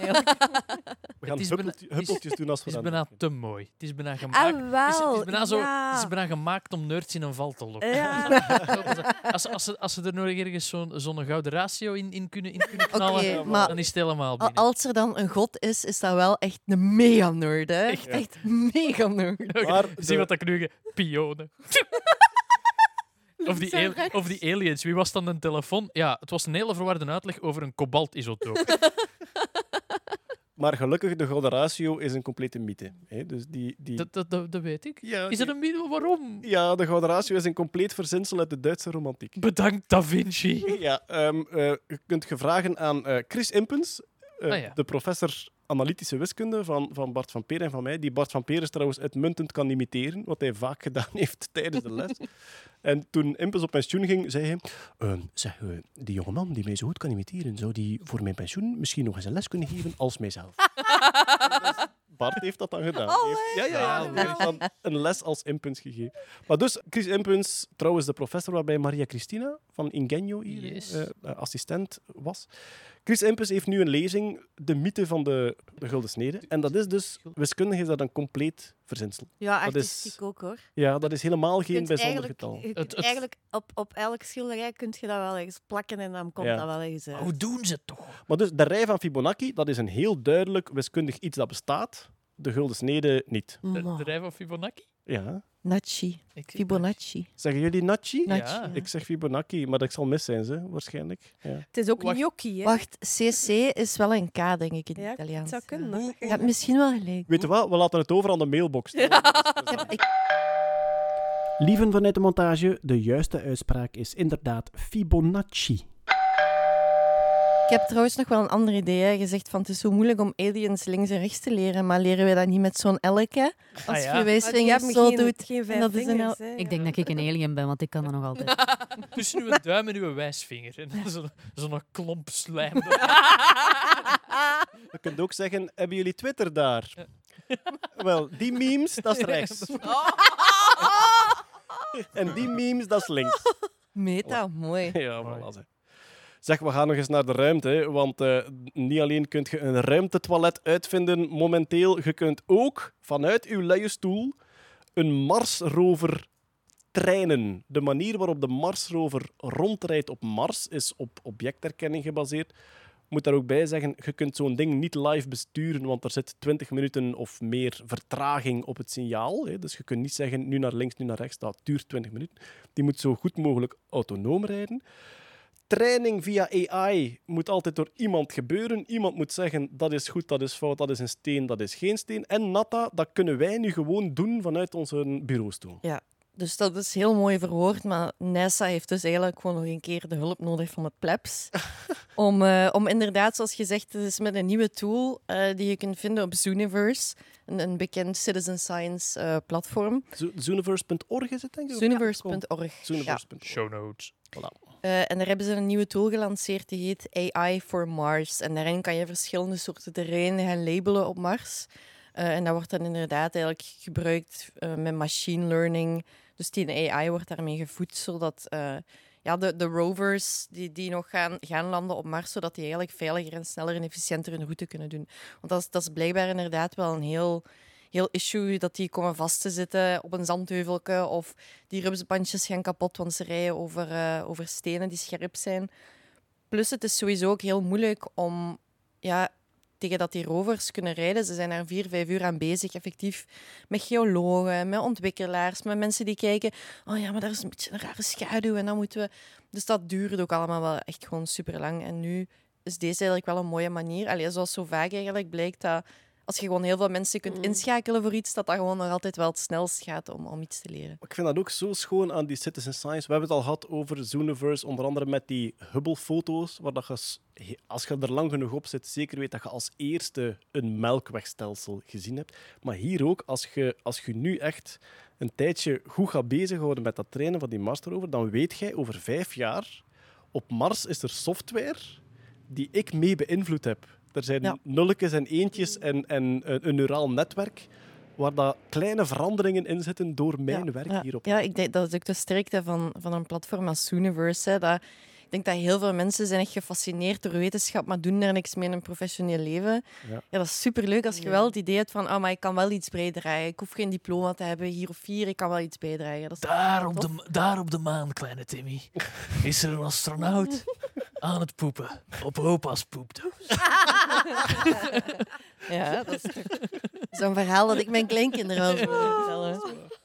Maar, maar eh, dat, om wel te zeggen, bij die, heel veel van AI-nieuws dat je hoort, het meeste werk zit hem niet in een neuraal netwerk bouwen. En dat, dat is passief rekenwerk dat je s'avonds opzet en 's ochtends kijkt wat Mhm. het resultaat is. Die dataset labelen en opbouwen, daar Dat zit is het gros van het werk in. En dat beïnvloedt ook rechtstreeks de kwaliteit van je eindresultaat. Want een neuraal netwerk trainen en, en die gewichten uitvlooien en weet ik veel allemaal, dat is standaard library. Dat is eh, Mhm. TensorFlow inladen of, of Keras, klaar.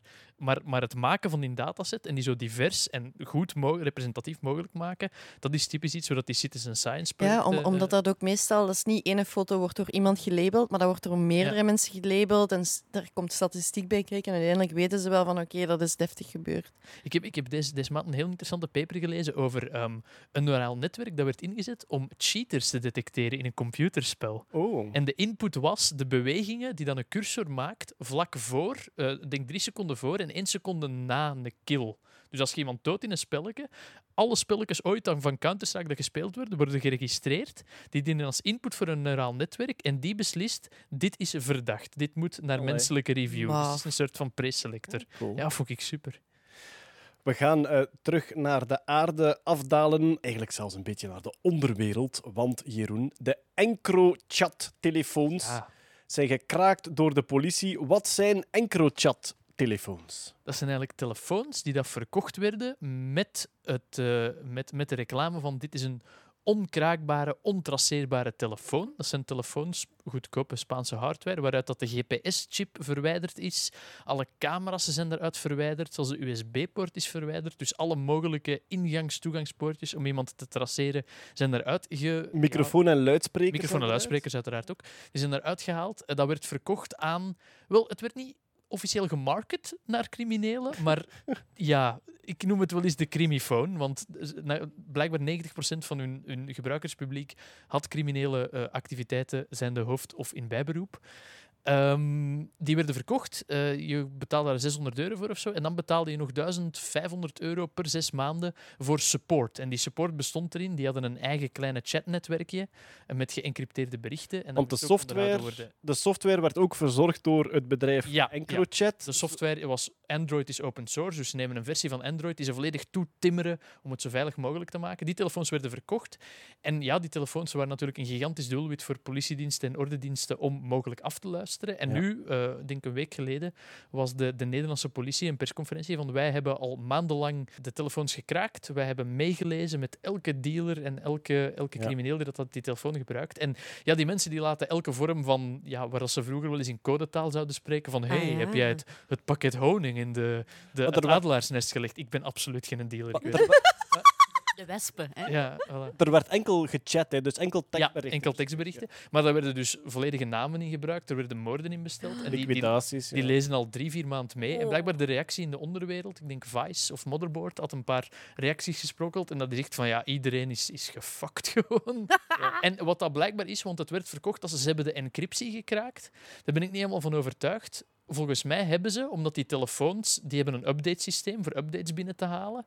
En volgens mij hebben ze daar, zijn ze erin geslaagd om een kwaadaardige update naar al die telefoons gedownload te krijgen, die nog voordat uw bericht in die encryptiepijplijn verdwijlt, want jij typt een bericht op je toetsenbord op je telefoon, dan verschijnt als tekst in uw applicatie en dan wordt dat geëncrypteerd en versleuteld en verzonden over de vervei- verveiligde bevinding en aan de andere kant gedeëncrypteerd en bla bla bla bla. Maar als je helemaal aan het begin van die hele, ja, dat hele proces, als je daar kunt zeggen, alles dat op dat toetsenbord getipt wordt, eh, stuur dat door naar eh, Brussel Ja. of, of Amsterdam, dan, ja, dan staat je daar met je dure encryptie natuurlijk. Ze hebben zelfs, ze hebben zelfs hardware op de servers van EncroChat Voilà, dus het, ze willen niet in detail gaan, dat begrijp ik, maar er wordt in de taal toch gebruik gemaakt van ehm, ze hebben eh, een, een tool kunnen installeren op de telefoons. Dus ja, dat, ja, het, het, het, het is een beetje poisoning the well, zoals ze noemen. Als iedereen bij dezelfde waterput komt water halen, als je eh, gif in die waterput giet, dan eh, vergiftigt je de hele... Maar waarom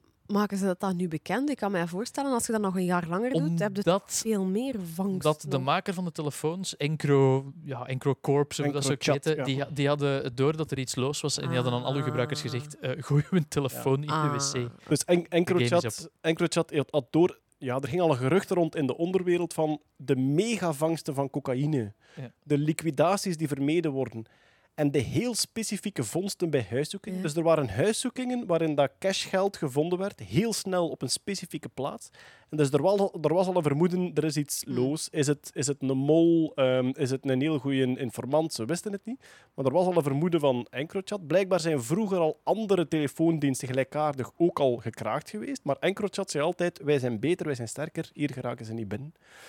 En uiteindelijk hadden ze het eh, ontdekt, het bedrijf zelf. Het is blijkbaar een Nederlands bedrijf, maar dus met anonieme aandeelhouders en CEO's. Allemaal very hush-hush.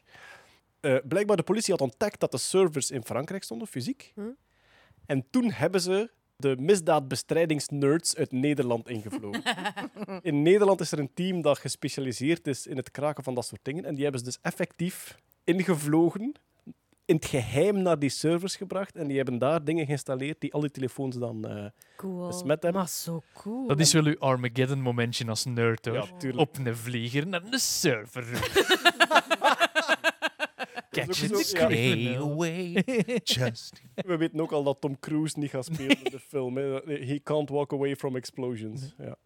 Wat, Maar- dat, wat ik ook wel interessant vind, is het feit dat dat netwerk voornamelijk gebruikt wordt door criminelen, zorgt er ook voor dat dat een enorm doelwit is. Er, er valt iets Ja. te zeggen voor netwerkdiversiteit. Als je al je drugsdeals regelt via WhatsApp, dat ook end-to-end encrypted is, vraagteken, vraagteken, Ja, ja. d- als, als misdadiger is het eigenlijk beter dat je je op een populair netwerk begeeft dat gebruikt wordt door zowel 12-jarige Dat je in- kinderen in de als opa's en oma's. kunt. Voilà, dat je Ah, op kunt gaan in Ja. Tegenover als iedereen rondloopt met de crimifoon. Ik noem hem echt de crimifoon, omdat dat ding bekend stond als als je er zo een hebt, dan heb je iets heel louche te verbergen. Ja. En wat blijkt, eh, dus dat gerucht ging rond en EncroChat heeft dan zelf gewoon al die telefoons het scherm laten oplichten waarop stond we hebben een sterk vermoeden dat we gehackt zijn. Wist nu alles en physically dispose of your telephone. Dus je moest hem echt verbranden of kapot doen of shredderen. Hij moest gewoon weg. In de service van EncroChat zat ook dat op gelijk welk moment, als je vermoeden had dat iemand ging binnenvallen bij je thuis, konden met een bepaalde toetscombinatie heel je telefoon wissen. Dus het was echt voorzien op huiszoekingen, op arrestaties, op gelijk wat. En is dat op zich allemaal wel legaal? Ik bedoel, dat is toch eigenlijk al bijna, dat- op- bijna obstructie van het kunt- Privacy is... is Ja. Je kunt dat moeilijk verbieden als dienst. Wat ze er dan mee doen, ja. Maar het zat geweldig op de rand, omdat zij eigenlijk bijna bewust service boden aan criminelen. De- ook die de- bedragen die je daar De, dan de plekken waarop ze reclame maakten, was ook niet eh, in, in het blaadje van de Lidl. Hè. Dat was op Mm. specifieke forums die wel bekend stonden om de grijze zones van de wet op te zoeken. Maar de, de politie is veel wijzer geworden. Eh een van de conclusies van Nederland was: het is nog erger dan we dachten. Maar... Dus zij, ze- zij zeggen: wij zijn een narcostaat en we hadden er deels zicht op, maar niet volledig. En wat blijkt? Zeer veel advocaten hebben een cryptofoon. Ja. Ik bedoel dat niet zeer veel adv- advocaten gewoon procentueel gezien. Maar er zijn dus, als zo'n organisatie een vaste advocaat heeft, dan geven ze die zo'n telefoon. En dan wordt daar ook ja, informatie uitgewisseld over Ja. illegale dingen. Dat is toch het cliché van in een relatie, als je vindt dat je partner een tweede telefoon heeft, waar dat jij niet vanaf weet, dat is toch de- een gigantische rode vlag. Ja. Geen zorgen, het is een crimifoon. Ik ben alleen maar bezig met drugs. Ik ben nu niet aan bedriegen. Ik ben advocaat. Ik heb geen enkel probleem. Eh, goed, ja, het is eh, een crimiverhaal dat zich nog verder zal eh, ontplooien de komende tijd. Of het veel zal oplossen, dat, dat was een beetje de cynische reactie van, van de politie. Die zeiden van ja, wij zijn super content dat we dit nu hebben. Het is voor ons echt een overwinning. Maar of dit op lange termijn iets verandert... Maar ik vraag me dan af, dan hebben ze waarschijnlijk toch weer een, een zicht gekregen op heel wat methodes en, en, netwerken die, die Ja. ingevuld worden. Allee. Het probleem is, als je het oprolt, ontspringt er iets anders. Mm. Gewoon exact Tuurlijk. hetzelfde. Dus ik denk dat die onderwereld is zo moeilijk te bedwingen dat dat... Ja, maar de methodes en zo, die zijn toch ook niet oneindig? Maar ja, dat verandert toch continu volgens mij. Ja, dat is gelijk de rekensleutel kraken in de Ja, belspelletjes, e- even snel als Lastig. technologie evolueert, evolueren die methodes natuurlijk ook. Hè. Er staan alweer nieuwe aanbieders klaar met nog onkraakbaardere telefoons, waarbij dat ze dit absoluut niet gaan voor hebben. Maar je kunt wel vertragen, hè? Allee, Dat is waar. Je kunt invloed uitoefenen, ja, zeker. Eh, we gaan nog een beetje bij de telefoons blijven, want eh, er is een soort relatiebreuk. Eh, Apple breekt met Intel. Dus Intel, de chipproducent. Heel jammer dat Marianne er niet is, want die Ja. heeft daar dus bij gewerkt Mm. en onderzoek bij gedaan. Intel staat la- dus vroeger maakte Intel de chips voor Apple laptops. Nog altijd. Nog altijd, ja, nog altijd. Eh, maar daar gaan ze binnenkort. eh, Apple heeft aangekondigd nu. Ja, we gaan onze eigen chips bakken. Op basis van het ARM-platform. Dat is een andere chipset-instructie. Daar gaan we niet op ingaan. Maar dus een andere soort processors die ze zelf gaan fabriceren. En dat is slecht nieuws voor Intel. Intel dat de laatste jaren al wel meer problemen heeft. Want ja, op de desktopprocessoren gaat het tussen Intel en AMD. En AMD die zitten al op een 7 nanometer proces. Dus hoe kleiner dat je je, eh, kleine schakelingsjes op je chip kunt maken, hoe meer schakelingsjes je op een chip krijgt, hoe beter je chip, hoe sneller. En eh, Intel zit nog altijd vast op zijn 10 nanometer proces. Dat ze ondertussen, ze noemden het oorspronkelijk 10 nanometer. De volgende generatie was 10 nanometer plus. Ze zitten al aan 5 plusjes achter die 10 nanometer. En het begint een beetje belachelijker te worden. Maar dus een, een bedrijf dat computers produceert, Ja. gaat onderdelen bestellen elders. Yep. En de chip waar dus de berekeningen in gebeuren, die worden eigenlijk door, door een Ja. paar grote leveranciers Ja. gemaakt. Maar Apple maakt ze nu zelf. Zijn ze daar uniek mee of zijn er nog andere hardwareaanbieders die hun eigen chips maken? In de meeste telefoons die worden die chips en die, die chipsets worden besteld bij bedrijven zoals Qualcomm of, of Ja, eh, Samsung bakt dan de chip zelf. Eh allee, dat is ook een chipproducent, Samsung. Ja. Eh, in- ik denk in een iPhone zitten ook Samsung chips, hè, Er ook- toch? de- ja, er zitten nou onderdelen van onder andere Samsung in. Voilà, het ja. scherm, dat er een stuk van het scherm Ja. was, zelfs van Samsung, waarbij dat... eh, Dat is iets dat voor veel mensen die dat het niet zo goed volgen, die zien Ja. Apple en Samsung als rivalen, maar er stroomt wel geld van Apple naar Samsung voor elke iPhone Ja, dat er verkocht wordt. Ja. Ja. Maar, maar vroeger, eh, dus voor de Intel-chips in de Macs, had je de PowerPC. En dat waren eigenlijk ook intern Apple dat zijn eigen chips maakt. Dus je hebt eigenlijk een beweging van Apple die eerst zelf zijn chips maakt naar we gaan dat ou- outsourcen. Maar dan sinds eigenlijk de iPhone begonnen is, want je bent begonnen met zeggen van we gaan naar de telefoons, het gaat vooral op de, over de laptops en de desktop Ah, nu. Hè. ja. Dus eh, vanaf de, de, eigenlijk de iPhone er was, is Apple terug zelf chips beginnen maken. En eh, het straffen is dan nu in de laatste iPhones dat er zitten, dat er eigenlijk een straffere CPU, de centrale processing unit, een straffere CPU zit dat in, dan in de MacBooks zelf zit. Oké. En dus ze dachten van, hé, we kunnen dat wel terug. Ja. Dus hebben ze gezegd van, we gaan dat gewoon doen voor de MacBooks zelf ook terug. En ehm, het is zo net WWDC geweest, hè, niet de fysieke versie, maar zo ieder jaar het event waar zo de nieuwe software-updates gereleased worden, van nieuwe besturingssystemen van de telefoons en de, en de dingen. En daar hebben ze die aankondiging gemaakt, omdat uiteraard, je zit wel met een gigantische transitie, want dat is een nieuwe chip, is een nieuwe architectuur. Ja. Dat wil zeggen dat alle computerprogramma's voor Mac herschreven moeten worden naar die nieuwe processor. Dat is zo ingrijpend. Ja, dat is zo ingrijpend. Nu, ze voorzien daar wel een transitie in, namelijk ze voorzien eigenlijk een tussenlaag erin, wat dat je daarvoor ook had, namelijk voor de transitie van de PowerPC naar Intel.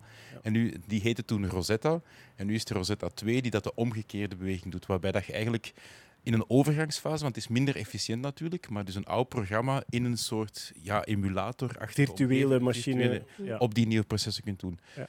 Maar ehm, ja, de eerste dingen, het is natuurlijk promo en fanboy talk en zo, maar de eerste demo's dat ze getoond hebben met die nieuwe eh, chip zijn wel razendsnel. Omdat ja, zonder fanboyisme te zijn. Het voordeel van, van zelf uw hardware en uw software te maken, Ja. is dat je die perfect op elkaar Dat is altijd een beetje het, het Mac-credo geweest. hè. Marianne is er en niet, maar in haar interviews op Data News zegt ze ook nog... Voilà, ik, ik, ik, ja, als, we- als we Marianne Wat- niet naar hier kunnen krijgen, dan gebruiken we interviews. Jeroen, Jeroen, Jeroen, doe het in Marianne haar stem alsjeblieft. Oh ja, en we gaan ook zeggen tegen Oh, Marianne... nee, We gaan, we gaan zeggen tegen Marianne dat we moeten stoppen met via de pers te communiceren. Ja, Marianne, dat is niet volgens afspraak. We communiceren als één blok. Dat is hoe dat er barsten in het systeem komen. Wie, wie heeft de beste Marianne-stem? Ik heb ze ook nog Ik heb niet ze... echt, eh. Ik, ik, nee, dat is moeilijk. Geen idee. De R? Niet? de R, die is, Ik denk- die is ik denk- Brabant, maar... ik denk- Brabant, nee, denk- ik, ben, Ik Marianne zelf. Ja, dat is Ja. met een der. Ik zit te scherp. Ze heeft een zachtere stem dan dat. Het zit, de- het zit wel wat hoger. We gaan die chips daar... Dat, nee, ik heb hem niet. Nee, Nee. eh, doe hem maar gewoon. Dat de energie-efficiëntie van de processor ook een, een rol speelt. Dat we Ja. in plaats van vroeger hadden we één grote superprocessor in alle systemen, dat we evolueren naar verschillende kleinere processortjes die allemaal op zich minder energie verbruiken. Gedecentraliseerd. Ja, multicore. Ja. Dat zegt Marianne Verels nog en Ja. zij kan het weten. En nog, nog één klein, klein extra ding is, door het voordeel dat je dezelfde architectuur in je processor hebt als op een iPhone en op je MacBook, je voelt hem al aankomen, ga er waarschijnlijk apps van op je iPad en je iPhone ja. op Ah. je desktop kunnen draaien ook. Dus dat is een hele grote stap naar software developers, Ja. die dat een geïntegreerde app voor alle platformen in één beeld kunnen gaan maken. Daarom kunnen die telefoon-apps niet op uw computer krijgen. Ja, omdat dat een andere softwarearchitectuur is. Hè. Mijn, mijn mop was, de nieuwe architectuur noemt ARM. Een beetje zoals iedereen. Als hem de makwinkel buiten stapt. Als ze godverdomme. Eh, Intel is een Amerikaans bedrijf, denk ik. Ik denk het. En ja. ADM, die andere? ARM, ja, ARM is een architectuur eigenlijk. Nee, Dus die ik- andere AMD. chip... eh, Ah, AMD. Ik Ja. denk dat die... Oh, nu, nu hebben mij. want ik weet dat in, in, ehm, in Eindhoven zit er ook een chipfabrikant. Is dat... Eh, Lees? Nee. Nee, ah. Advanced, Advanced Micro Devices, AMD, is ook Amerikaans. Dus, eh, Dat kan Nee, misschien een satellietbedrijf zijn. In Eindhoven hebben ze zo... Is het AS, ASML of zo? Eh, sorry, ik die, die hebben ook een robotvoetbalteam. Het is daarmee dat ik het weet. en je ziet zo die grote, die grote logo's als je op de straat rijdt in Eindhoven. ASML in Eindhoven is geen chipfabrikant, maar produceert machines die chipfabrikanten nodig hebben om hun chips te maken. Dus ASML is geen chipfabrikant, maar een leverancier aan chipfabrikanten. Maar Je-. Jeroen heeft misschien de demise van Intel ook niet te maken met, eh, met de Spectre en de meltdowns van deze Ja, wereld. ja er en- zijn, er zijn heel veel ja? probleempjes geweest die met hacks. ja, processors die, die in plaats van... Stel dat een code ergens moet beslissen, ga ik naar links of ga ik naar rechts? Wat dan moderne processors eigenlijk doen, ik ga het alle twee al uitrekenen. En ik ga het later wel uitvlooien wat dat juiste was. En dat is de laatste tijd heel veel misbruikt geweest om data te stelen uit een processor. Mhm. door die eigenlijk wijs te maken dat hem iets aan het doen is of dat hem niet aan het doen is. En Intel is, er, heeft, is geplaagd geweest door dat soort lekken en dat is ook een beetje smet op het blazoen van Intel. Oké. En ja, eigenlijk qua, qua chipproductie hebben we in Leuven eigenlijk een soort wereldcentrum staan. Hè? Met, eh IMEC. met IMEC. Ja, Absoluut, wat, er daar staat voor, qua chiponderzoek, dat is eh, bijzonder indrukwekkend. Ik heb me er Ja. één keer aan mogen vergapen aan Ja. die eh, cleanroom daar. Dat Ja, is... Samsung komt, is daar klant, hè? Ah ja, voilà. Mocht Maar niet gapen in de cleanroom, ook niet. trouwens. Ja, dan zijn dat gewoon om met een mondmasker rond te lopen. voilà, Ja, inderdaad. voilà. Goed, je voelt het al aan je water. Het is stilletjes aan tijd voor... Elon. Elon Musk nieuws. Eigenlijk niet zoveel Musk-nieuws deze maand. En ik zeg het is niet ironisch. Meestal zeg ik het omdat hij heel wat uitgestoken heeft. Wat kunnen we zeggen? Eh goh, laat ons maar beginnen met ja, toch een kleine bombshell. Kanye West was op bezoek bij Musk. Kenny West was op bezoek bij Musk. En ze hebben een foto getweet. Echt zo, Ja. bromance. Ja. en ze willen niet zeggen waarom. Nee. Ja, intussen weten we wel wat Kanye West ging doen bij Elon Musk, want blijkbaar is hij kandidaat voor de presidentsverkiezingen van de Verenigde Staten. Enfin, het verandert elke dag, dus dat is eh, op dit moment. Nu, eh, Kanye West heeft ook laten blijken dat hij tegen elke vorm van abortus is en ook tegen vaccinatie. Waar Elon Musk het dan weer niet mee eens was. Dus, enfin, de twee hebben toch blijkbaar nog meningsverschillen. Ik moet wel zeggen, Kanye West, zijn laatste album... Kanye West heeft de Jeebus gevonden. Hè? Dus Kanye West is helemaal... Ik geef mijn leven aan God, gospel, gospel, gospel. Echt, ja? Mhm. En de laatste album was rete saai. Nu, hij heeft onlangs een single gereleased, Washes in the Blood. En daar was het terug... eh, techno-rap pompende Kanye. Dus ik ben de nieuwe Kanye. Ik wil hem een kans geven. Elon Musk niet, hè? Elon Musk heeft al zijn kansen verschoten. Maar Kanye, die krijgt nog een kansje van. Het is, wel, het is wel mooi dat ze op die foto echt alle twee onterarrogant naar die camera kijken. Ja, vooral zo, zo borst vooruit. Zo. Ja. Ja. Dat die camera ook zoiets van wie ben ik? Ja, Wonderlijk. Maar dus ja, ehm, eh, ze hebben elkaar al bestoefd in interviews en in filmpjes enzovoort, eh, de twee. Eh, wat, wat gek is, want ik zit nog altijd in Team Musk, terwijl ik Kanye West een complete jaarbol vind. Maar ja, kom. Maar- Qua ego zijn die toch gewoon Ja, same, same, but different. Hè? Ja, ja, ja, dat is waar. Maar de, ja, de verwezenlijkingen van Musk, daar, daar, daar heb ik iets Ik denk dat jij gewoon niet zo'n muziekkenner bent. Want ken- de ken- Nee, maar dat is verwezenlijkingen van. Kanye. Kanye, Kanye West heeft alle goede albums van Jay-Z geproduceerd. En het, zo, het, het feit is- van in, in rapmuziek een oude soul sample pakken, Ja. lichtjes die pitch veranderen en daar een beat onder zetten, dat heeft hij uitgevonden. Hè? Ik, zeg, allee, ik, ga daar, ik ga daar volledig in mee. Van muziek ken ik geen hol. Dat is echt, dat is gewoon zo. En misschien heeft hij inderdaad verwezenlijkingen daarop, maar het enige wat ik zie is de jaarbol. En die jaarbol, kan ik niet uitstaan. Eh, bij Musk zie ik ook de jaarbol, maar ik heb wel de eh, appreciatie voor zijn verwezenlijkingen. Dus dat is dan waarschijnlijk het verschil. Goed, de twee zijn dikke vriendjes en ze willen niet zeggen waarom. En we gaan het, want ze werken wel samen aan iets, eh, laten ze uitschijnen. Het probleem is met Kanye West dat hij in alles dat artistiek heeft, zijn hand heeft. Die heeft een kledinglijn, die heeft architectuur. Dus het is ook niet zo ver denkbaar dat hij eh, zijn kribbel op een auto van Musk gaat zetten. En Heeft dat hij ook dan de, sneak- sneakers gemaakt? ja, sneakers van, van algen. Ja, en ze Ja. werden omschreven als eh crocs die gesmolten zijn in de Ja. zon. En is dat zoiets, like, als je daarmee de zee in gaat verdwijnen, die? Of is... Nee, ze zijn Er gemaakt. komen vissen aan je voeten. Is dat een grapje? Of als het zo regent, dat die zo wegsmelt? Of... Ze zijn gemaakt van een bepaald soort stof die heel bio-recycleerbaar is. En zo. Ah. Ze, Ze zien, zijn- er- ja. ze zien er niet uit. Ze zijn gatlelijk, net Ja, maar zoals dat de is, Cybertruck. al, al, die, al die zijn kleren zijn wel echt heel lelijk. Misschien is dat de wedstrijd die de twee gaan Ja. voeren. Wat is er gatlelijkst? De Cybertruck of de sneakers Ik ken je, jij maakt gatlelijke crocs. Ik maak gatlelijke auto's. Ik voel de synergie. Dat, nee, gaat, nee, dat nee, gaat dan zo... Eén gatlelijke auto. Ja, in een, die hij, arsenaal, meerder, hij gaat er toch meerdere van maken. in een arsenaal van prachtige tesla Ik moet wel zeggen, hoe meer beelden dat ik van je Cybertruck zie, hoe liever dat ik hem zie. It grows Ik on moet, ik moet people. het ook wel zeggen. Zo schoon, cars. zo schoon. Maar ik heb het al gemerkt, it grows on people. En sommige mensen zijn echt fan. En alweer, hè, de gustibus en de coloribus en discutandum en alles, allemaal goed voor mij. Eh, ik vind hem... Ik vind hem Dat is Stockholm-syndroom. Hoe meer ik hem zie, hoe beter dat ik hem vind. Het is bling. Weet je, daar komt Kanye dan weer. Maar ik zou, wel, ik zou wel graag zo'n algenauto zien met zo coole scheuren. Zo. Ja. Mooie mashup. Eh, ja, we gaan toch nog ook eens op het kind inzoomen van eh, Grimes en Musk. De naam is weer veranderd. Ah, dat heb ik gemist. De naam is alweer veranderd. Dus de vorige keer was de naam veranderd omdat 12 niet mocht. Hè. Ja, Dus en dan geen was het XII geen geworden in ja. plaats van 12 op het einde. Zeg de volledige naam nog eens, wat een was. Het was X-Sachet 12. geschreven als X, I. A, A- ja, die samengetrokken. A en E aan elkaar. Ja. En dan A. A streepje XII. XII, de Ja, 12 oké. zat daar. Dat was het. Maar wat blijkt, de AI mag ook niet in Californië. Oh dus nee. ze hebben nu de A en de E uit elkaar gehaald. Dus nu is het gewoon getypt E X-A-E-A-X-I-I. Beetje zo typ, typisch zo eh, de, de veel te compacte naam van een oud DOS-bestand. Ja, eigenlijk.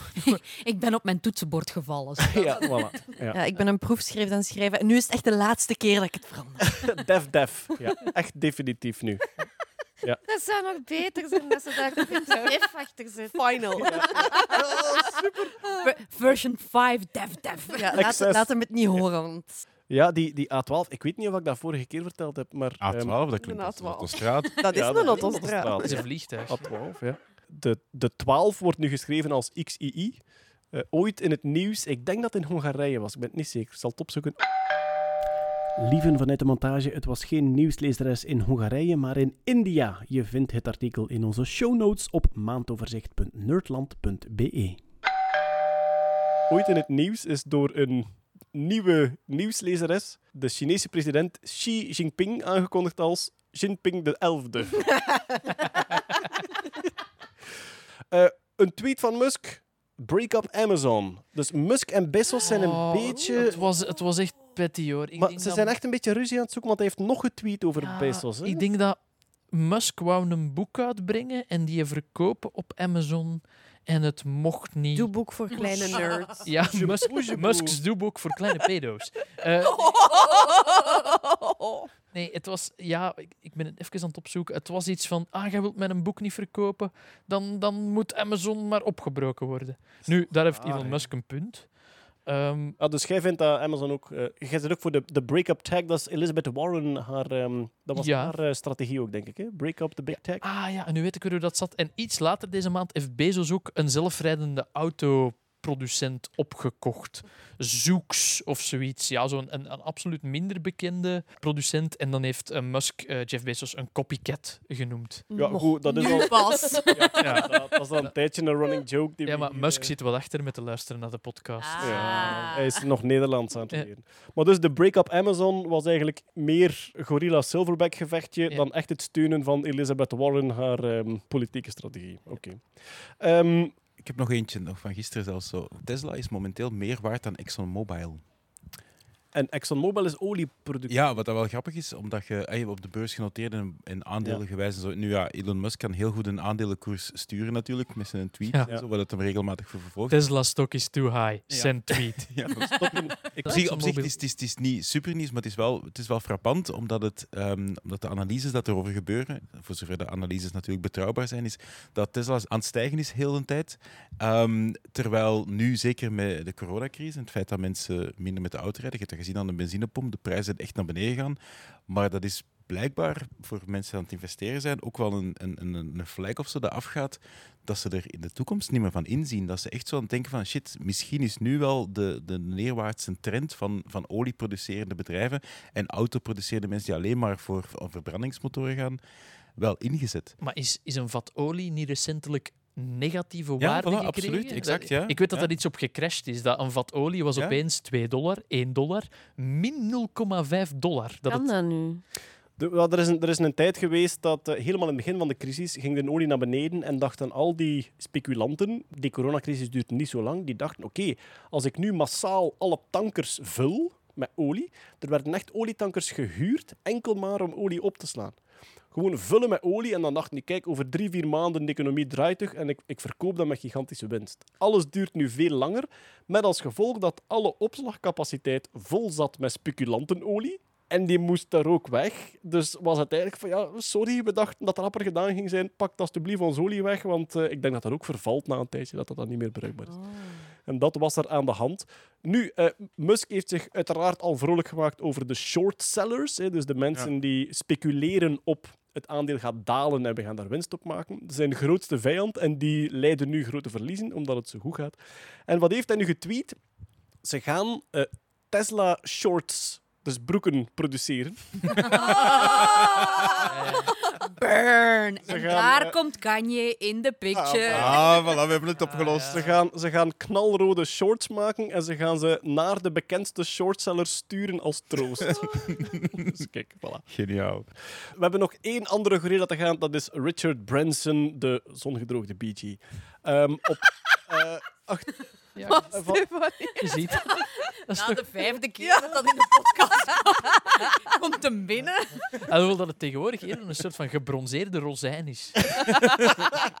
maar van wie was dat oorspronkelijk? Uh, Sorry. oorspronkelijk Zonder ook de BJ is van de fantastische comedian Frankie Boyle. Ah, Eh, Frankie Boyle. Die, zeer eerste satirisch, keer dat ik cynisch dat man. Ah, Ja, ja. is Dat is de enorm eerste grappig. keer dat ik dat hoor. Ja. Het, BG. kl- het klopt ook. Ja, absoluut. Ehm, maar Virgin Galactic, die dus eh ruimtetoeristen naar boven willen sturen met Spaceship Two, gaat op 28 juli persconferentie houden en ze stellen het interieur van het Spaceship Two voor. Dus die komen steeds dichter bij het effectief commercieel aanbieden van ehm, ruimtevluchten. Goed, wat is dat? Ze knallen nu omhoog tot 80 kilometer, want dat is een definitie van de grens van de ruimte. De meesten zeggen 100 kilometer, Ja. sommigen zeggen 80 kilometer. Hij knalt u omhoog tot net boven de 80 kilometer en dan laat u dan gecontroleerd terugvallen en je moogt u dan officieel astronaut. Sorry, maar dat is echt zo van technisch gezien heb ik seks gehad, Dat is- jongens. Dat is zo, een Technisch- naar hier, van hier naar technisch Brussel en terug. gezien hè, wel, ja. Dat is Nee. very, very technical. Er- ergens snap ik het wel, hè, want je kunt dat wel al zo de ronding van de aarde mooi zien. Ah ja, dat gaat sowieso Ja. wel mega cool zijn om te zien. Maar dat is Zouden geen flat earther Ja, ik kan juist zeggen, volsteken met flat earthers. Maar het is, het, dat is ook echt zo. Ik bedoel, het is, het is technically speaking, maar het is wel een ervaring. Je Ja. ziet het zwart van de ruimte. Je gaat de niet naar kromming. ISS, dat gaat je niet, je gaat niet kunnen al- als gewone burger. Maar dat, dit is de next best thing. Allee, ik zou dat Ja. doen als ik Is daar had. al een zekere gewichtloosheid? Wel, maar gewichtloosheid is zeer theoretisch. De zwaartekracht in TSS is bijna even groot als die hier beneden. Mhm. De enige reden dat die zweven is omdat Ja, die zo snel, snel. ronddraaien. Die draaien aan 28.000 km per uur rond. Maar stel dat jij een biljard vlakke autostrade aanlegt op aarde en jij kunt daarop aan 28.000 km per uur rijden, dan zijn je gewichtloos in je auto. Omdat je zo snel daalt. Eigenlijk, de kromming van de aarde daalt even snel dan dat jij naar beneden valt. En dus, wat is de truc bij die Spaceship 2? Is eigenlijk gewoon, ze schiet nu omhoog en dan laten ze dat ruimteschip vallen. En jij valt even snel als dat ruimteschip, waardoor dat jij gewichteloos bent binnen dat ruimteschip. Maar dat kun je ook met die hyperboolvlucht. Para- je ja, paraboolvluchten. Een hyperboolvlucht worden, worden misselijk. Dan zijn ze weg. Dan komt er niet meer terug. En, en, en, hyper- bijna, er zijn wel mensen die ik een keer op een hyperbool... en, en hyperboolvlucht is een paraboolvlucht dat ze iets te sterk verkopen. Ja, dat is eh, dingen. eh, O'Reilly, als hij over Ryanair spreekt, die verkoopt eigenlijk hyperboolvlucht. Asymptootvlucht. Maar dus ja, ze gaan eh, hun uh, cabineke voorstellen op 28 juli. Ik ben er benieuwd naar. Zes passagiers. Er zal plaats zijn voor zes passagiers. Ik denk... Ah, en er is een recall. Ehm, Virgin Galactic is het bedrijf dat dus ruimtetoeristen naar Ja. boven wil sturen. Maar we hadden het vorige keer ook over Branson die eh, kleine satellieten in orbit wil brengen. En dat is blijkbaar Virgin Orbit. Oh ja, dat is een andere naam. eh, binnen Ja, het is gewoon Virgin en dan wat dat hem doet. Hè. Je hebt Virgin Cola, Virgin Ja. Wines, Ah ja, Virgin voilà. Orbit. Ja. duidelijk. Oké, dat was het Musk-nieuws. We hebben nog een paar nieuwtjes staan om eh, de boel hier af te werken. Ja, toch eentje die vandaag binnenkwam en die prachtig mooi is. Branched Flow of Light. Eh, waar gaat het over? Als een golf zich voortplant, dan kan die door bepaalde verstoringen in het medium waar die zich door voortplant, vertakken in verschillende richtingen. En dat wordt Ah, ja, gezien heb dat gezien. ja, dat wordt gezien bij alle soorten golven, bij watergolven, bij geluidsgolven enzovoort. En er werd al lang gezegd, eh, dat gaat waarschijnlijk ook met lichtgolven, maar dat is nog nooit gelukt. Tot deze maand. En het mooie is, het is gelukt door een laserstraal in een zeepbel te sturen. Ja, het is, het is echt heel schoon. Als je het, als je het Ja. eh, zo in de show notes zet, maar het is zo een bliksemschichtje van laser. In. En voor zover maar is het, is het onder de microscoop of is Nee. het Nee, het is nee. gewoon echt Ja. real? Omdat die de- nogal de- heel hard ingezoomd de, lijkt. de, de zeebelfilm moet een exacte dikheid. De parameters zijn niet eh dreft in een bakkie, eh, laserpointer erop en Dus je klaar. kunt het niet zelf doen. nee. Het is geen huistuin en keuken, heel jammer. Het is geen Ja. huistuin en keuken. Maar dus, een zeepbelfilm is iets geweldig bijzonder, net omdat die dikte ongeveer overeenkomt met dikte. Hè, Dus daar een, een, een veelvoud daarvan. Maar dat is de reden waarom dat die oliekleuren krijgt. Omdat je eigenlijk ehm, één, de, één lichtstraal weerkaatst op de bodem van de film en eentje op de bovenkant. En volgens de hoek dat je daarop kijkt, krijg je positieve interferentie van bepaalde kleuren en negatieve van bepaalde Is ook kleuren. een, ik weet al sinds dat van het experiment dat het. Want ik dacht ook eerst van wow, cool, voor het volgende Nerdland doeboek, dreft laserstraal, Ja. klaar. Maar het, het moet echt een hele, hele, hele specifieke consistentie hebben, de zeebel. En ook ik dacht van, ah, dat is toch gewoon licht dat breekt. Maar het is iets anders dan licht dat breekt. Ja, Het is ja. licht dat Het is niet één lichtstraal die dat een mediumverandering doorgaat en Ja. dan onder een andere hoek eruit komt. Het is echt licht. Ik wou wel dat- zeggen, dat lijkt me toch simpel om, om licht te splitsen met bepaalde filters. Allee, maar, Maar het, het meandert echt. Dus het ziet eruit zoals een rivierdelta. Een rivier die open gaat en echt zo links-rechts bochtjes neemt. Ja. En ja, ze, ze schijnen dat dus langs, langs een bepaalde hoek in die zeebel. En vanaf dan zit dat licht gevangen in die film. En loopt dat dus rond die zeebel Al, al vertakkend. Het ziet er magisch uit. Branched Flow of Light. Eh, we zetten het in de show notes. Ah, je kunt er nu naar kijken op Kurt zijn computer, denk ik. Phoenix, er ging iets mis. Als de wifi hier goed werkt. Ah, voilà, kijk, daar is het. Holy shit, dat is Oh, het ziet er echt super bloedvaten. uit. Ja, Ja, is... zo bliksemschichtig inderdaad. Hè? Ja, er is, er is ook artistiek veel mee te doen, want het is ook echt een prachtig Is mooi het- zijn dat nu ja. fractalen Amai. of zie ik... Ja, het heeft ook een soort van fractaal gedrag. Omdat het is... Het splitst altijd maar kleiner, gelijk Ja, een rivierdelta en, ook. en de Ja. richting van de splitsing is ook... Het is niet dat het splitst en dan opeens in de andere richting terug kan uitsplitsen. Dus het is echt een boom met takken die altijd naar voren wijzen. Ja. Ja, Ja, maar als je het hier cool. zo ziet, dan, dan leek het echt alsof het onder de microscoop was. Het is dat ik het, Nee, eh, het is echt... eh, was. want je hebt foto's van de volledige opstelling en dus de zeebel is echt zo ja, een paar centimeter, eh, paar centimeter breed. En, ja, het is een eh, natuurkundig zeer boeiende ontdekking en het is ook nog eens magnifiek schoon om naar te kijken. We zetten de beelden in de show notes op. Maandoverzicht.nerdland.be Voilà. Betelgeuze. Laat het ons daar nog eens over hebben. Weet je nog? Be- Beetlejuice? Ja, Betelgeuze. Eh, eh, Betelgeuze, de ster in het sterrenbeeld Orion, die verminderd was van lichtsterkte. Er werd even gedacht dat er een stofwolk voor... ja, de- het eerste idee was, er komt een supernova. Dat is dan vrij snel kunnen weerlegd worden. Toen dachten ze, er is een stofwolk rondgevormd. En daarvan hebben ze nu gezien, dat is het ook niet. Hoe doen ze dat? Door het lichtspectrum te analyseren. En de golflengtes die heet stof zouden uitstralen, zijn niet gevonden. En het vermoeden is nu dat het om een zonnevlek gaat.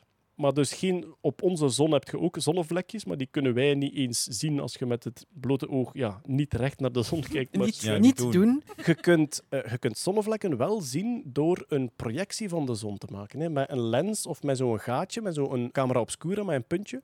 Dan kun je die zonnevlekken echt schoon zien. Dat doen ze trouwens ehm, dat doen ze elke dag in Ukkel. In Ukkel heb je dus het KMI en ook de Space Pole. Maar Ukkel is het zonnevlekkentelcentrum van de wereld. Wauw. Dun. De autoriteit van hoeveel zonnevlekken stonden er op welke dag op de zon, dat zit in Ukkel. Dus En is dat dan wordt, eh, zo het soort camera obscura dat we beschrijven in het Nerdland doeboek voor kleine nerds? te koop in alle boekenwinkels? ja, inderdaad. Zit, zit Ja. daar één iemand zo een kartonnen doos te kijken? Hilda? Ja, voilà. Eh, ja, maar dus die zonnevlek op, op Betelgeuze zou dus gigantisch moeten geweest zijn. Dus echt bijna de helft van die, van die ster zou die moeten bedekt hebben. En dat zou nu de theorie zijn. Nu, wat is het razend boeiende aan Betelgeuze? Dat is een van de weinige sterren die wij echt op meerdere pixels groot kunnen zien door een telescoop. Dus bijna alle sterren aan de hemel zijn gewoon één pixel. Dat is een puntje. Hoeveel vergroting dat je daar ook opsmijt, dat is één puntje. Er zijn een twintigtal sterren die je echt als een disk kunt zien. En Betelgeuze is daar één van. Dus die kan dan ook preciezer bestudeerd worden. Ja, het andere coole is dat hij ook gewoon wel elk moment kan ontploffen. Elke keer, echt waar. Er komt zo vaak nieuws over Beetlejuice en elke keer denk ik, ja, het is gebeurd. Het, is, Ja. het gaat gebeuren, hè. Het, Ja. het is zover. Elk moment als zijnde tussen Maar dit en helaas. 10.000 jaar. Ja, maar dat Maar ja, sterrenkundig is dat any moment sterrenkundig now. gezien, is- inderdaad. Het kan. Ik zal dat 10.000 filmpje er ook bij zetten. Er is toch zo een filmpje van een uur dat 30 jaar beelden van de zon zijn Ah, samengepakt dat van kan. NASA. Ja.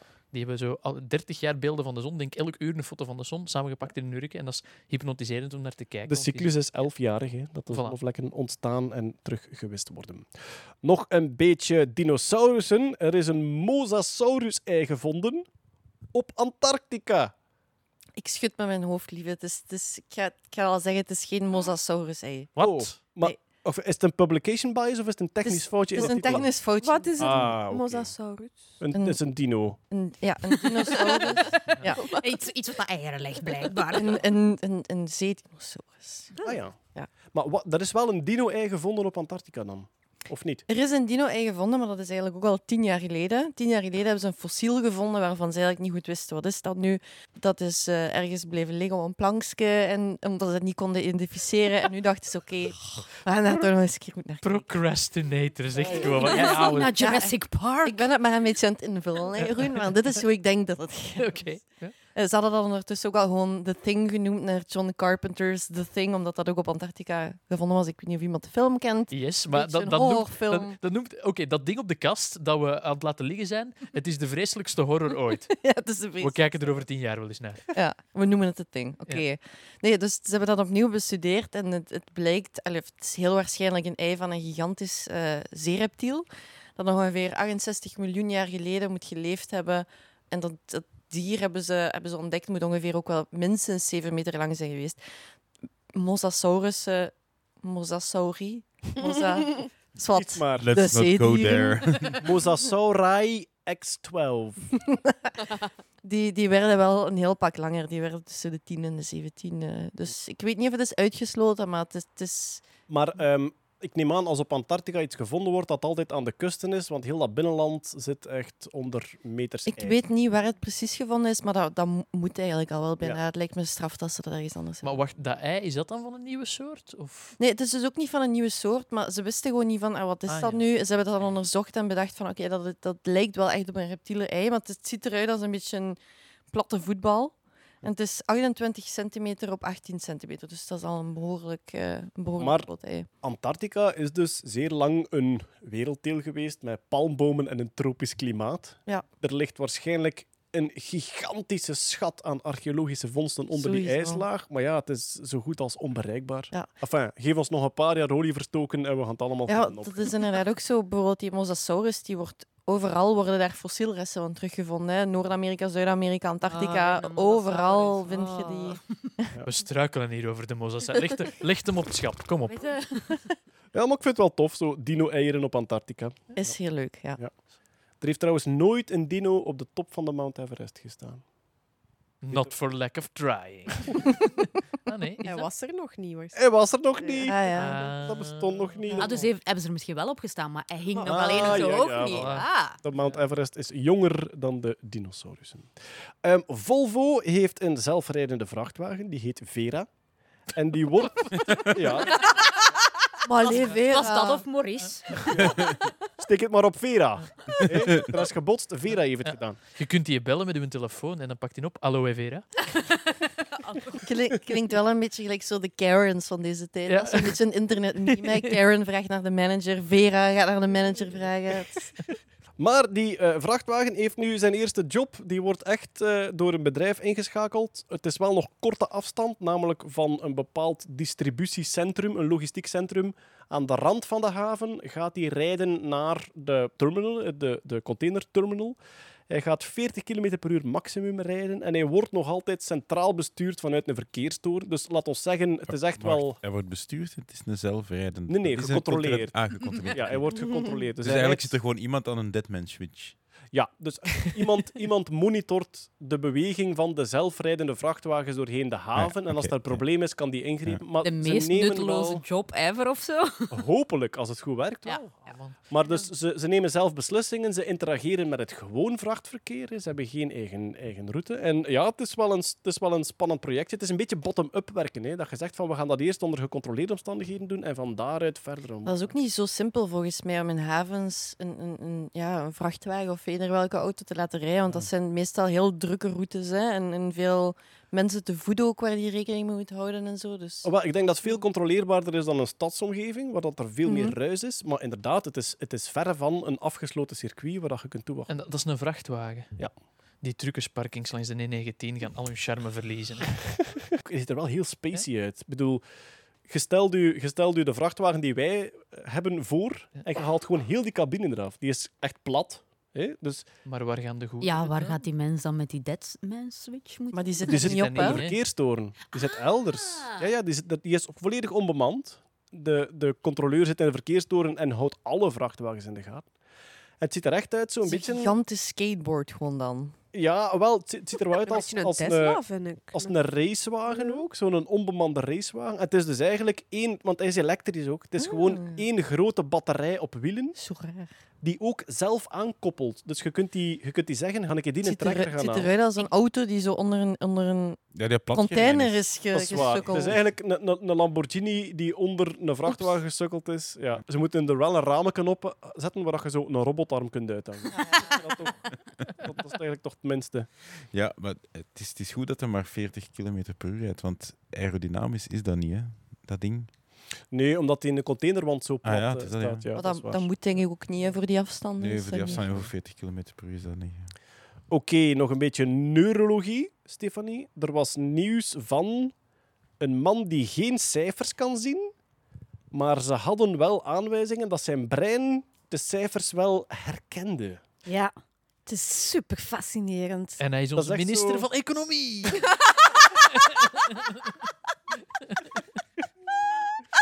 Sorry, Stefanie. Go. Sorry, het die vooral die is Sorry, Jo- sorry, Johan van Overt. Ik, ik weet het niet. Het is wel typisch zo'n neurologieverhaaltje waar dat je door een bepaald letsel een beetje toch een zicht krijgt op het is een computertje dat draait. Hè. En als er bepaalde stukjes software kapot zijn, dan gebeuren er hele gekke dingen. Het is geen computer. Ik heb dat al vaak gezegd. Ik hou niet van de vergelijking tussen wel. breinen en computers. Maar het is wel zo, inderdaad, als er iets misgaat in uw brein, dat is de moment om te leren hoe dat het werkt. En in dit geval super fascinerend. Dus die kerel die kan inderdaad de cijfers 2 tot en met 9 niet herkennen. 1 wel en 0 wel. 1 en 0 wel. Maar het is geen computer.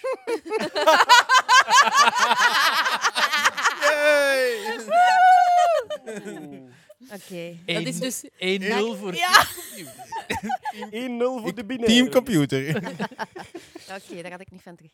Nee, dus als hij de cijfers 2 tot en met 9 ziet, dan ziet hij eigenlijk een soort spaghetti van lijntjes en vormpjes. En gek genoeg kan hij wel alle eh, letters zien en lezen en herkennen. Meer nog, als je hem een cijfer laat zien waar dat een tekeningsje bij staat, of bijvoorbeeld in het cijfer een tekeningsje staat, pakt, we nemen de letter 6 en we zetten daar een viool in, of boven of naast, herkent hij de 6 niet, maar hij herkent- ook de viool niet. Dus je schrijft een grote, dikke 6. Ja. En op die 6 zet je een klein icoontje van een Ja. viool. Zijn brein wist dat gewoon. Nee. Terwijl als je daarnaast een G zet, die er eigenlijk een beetje op lijkt, hè, op de 6, Ja. en je zet daar een viool, herkent hij ze wel. Maar In de publicatie heb ik ook gezien dat als ze hem cijfers laten natekenen die hij niet herkent, dan tekent hij echt zo'n soort knossel. Terwijl dat je, stel dat ik een, een Hebreeuws of een Cyrillisch teken krijg dat ik niet ken, ik kan dat op zich wel natekenen. Maar bij hem wordt het echt gewoon gescrambled in zijn Het is hoofd. van niet willen. het hè. is spaghetti, het zijn allemaal lijntjes en, en ergens ziet je zo wel ergens een kromming of zo. Maar het is inderdaad, ja, het is gewoon complete leesblindheid, zeg maar, voor die cijfers. En weten ze waar in het brein dat zijn beschadiging zit? Of kunnen ze er al conclusies uit trekken? Ik veronderstel... Wacht, ik ga eerst iets anders zeggen. Dus ja, wat doe je als je iemand hebt met een vreemd neurologisch verschijnsel? Daar heel hard mee dokter. lachen. Nee. Dat is... Nee. Wat is, die- wat is, wat is dan de reflex? Kom aan. Naar de dokter. Doe je trucje. Je stikt die in een scanner. Ah, Dat ja. is Ah, wat je ja, doet. Je oké. stikt die in een scanner. En ze hebben eh, Dat hier verbazingwekkend voor een EEG gekozen. Ik zou je eigenlijk ja, een FMRI geven of een PET-scan. Maar Als, misschien als gaan je dat niet in huis hebt, Stefanie. Ja, die zitten ook altijd vol. Je moet er altijd midden in de nacht naartoe en zo, ja. Maar ze hebben die dus een EEG gegeven en ze zien wel dat er hersenactiviteit is als hij die cijfers ziet. En dat die hersenactiviteit niet verschilt van een normale mens die een cijfer ziet. Oké. Het, is niet dat die, het is niet dat die hersenactiviteit is. mm, spaghetti. Nee. Dus normaal gezien gaat men ervan uit, als er genoeg hersenactiviteit is, terwijl je iets aan het doen bent, ja, dan werkt dat stukje van je hersenen. Maar dat was zelfs eigenlijk al misschien niet nodig, want terug naar dat voorbeeld van die 6 en die G. Ja, uw brein moet wel het verschil zien tussen die G en die 6, Ah, ja. Om dan niet te herkennen. Dus Moet- het het is- moet iets herkennen om niet herkend te worden. Het is bijna een actieve scramble. Als zijnde, ik herken de 6 en ik doe het kapot in mijn hoofd. Exact dat. En dat gecombineerd met dan een EEG, waarin dat duidelijk is dat er effectief, dus dat zal dan de visuele cortex zijn die oplicht, maar dan ook naar uw taalcentrum, daar zitten verschillende regionen om dingen te herkennen en om uiteindelijk van die herkenning iets te maken en dan uiteindelijk van hetgeen wat je gemaakt hebt, om dat te kunnen zeggen. Dus dat is een heel proces. Maar dat, dat gebeurt blijkbaar allemaal wel normaal. Met de conclusie dat we eigenlijk moeten gaan herdenken dat idee van, ja, we zien op de scanner eh, of op uw EEG dat er iets gebeurt, dus het werkt. Daar moeten we van terug. Ah, er, er is activiteit, maar dat Ja. wil niet zeggen dat er een goede uitkomst uitkomt. Nee. En, en, en het, het, het stelt ook in vraag... eh allee, hetgeen wat ik daar juist zei, die, para, die paradox van... Ja, uw brein herkent dat het dan iets niet gaat herkennen. En eh, dat is veel complexer dan, dan wat tot hiertoe werd aangenomen van hoe dat het werkt. En het ligt niet aan het lettertype. Want ik moet zeggen, zo Nee, Comic Comic Sans, Sans. dat, eh, Mijn brein weigert dat te Is dat- herkennen. dat, Nochtans is Comic Sans een van de meest Heel leesbaar. leesbare Ja. eh, fonts. Ze En gebruiken dat met kinderen ook veel. Hè? Ja, Mensen en- die niet goed kunnen lezen. dat. Mensen met dyslexie, voor mensen met dyslexie is Comic Sans eigenlijk een van de betere fonts. Ah, zeg maar, het doet mij ook denken aan... eh, er is toch een vrouw die onlangs ook zo'n neurologisch accident, ongeluk gehad heeft. En die spreekt in zes accenten, Ah ja. die ze niet... Alleen niet makkelijk Oh, Ja, maar is dat is het-? Maar die Nee, nee, wisselt, nee, die wisselt constant af tussen die accenten. Ja, ja, dat, dat was, is het. eh, ik denk dat accent het syndrome. 70% Russisch was en af en toe wat Grieks ertussen en is- Frans. En die kon dat niet stoppen. Maar oké, maar je kunt niet een taal spreken die je daarvoor nooit hebt gesproken. Jawel, jawel, je kunt wel. De foreign accent syndrome is iets anders. Dat is, je klinkt alsof dat je Russisch zijt. Allez, je spreekt Engels met een Russische Ja. tongval. Ja, want je kunt niet Ah, maar- ineens gewoon een Nee, nee, taal- nee. Veel mensen Het is denken, niet- ah, die worden wakker en die spreken een andere Nee, taal. Het is dat niet gibberish op zijn Russisch of zo. Nee, nee, nee. Het Nee. Is, het is, ze sprak normaal Engels, maar Ja. de accenten die er Tongval, doorgeweven ja, ja, werden, ja. waren telkens... eh, Maar Ja, en dat het, is- eh, het vermoeden is, omdat dat klinkt als die werd wakker met een Russisch accent.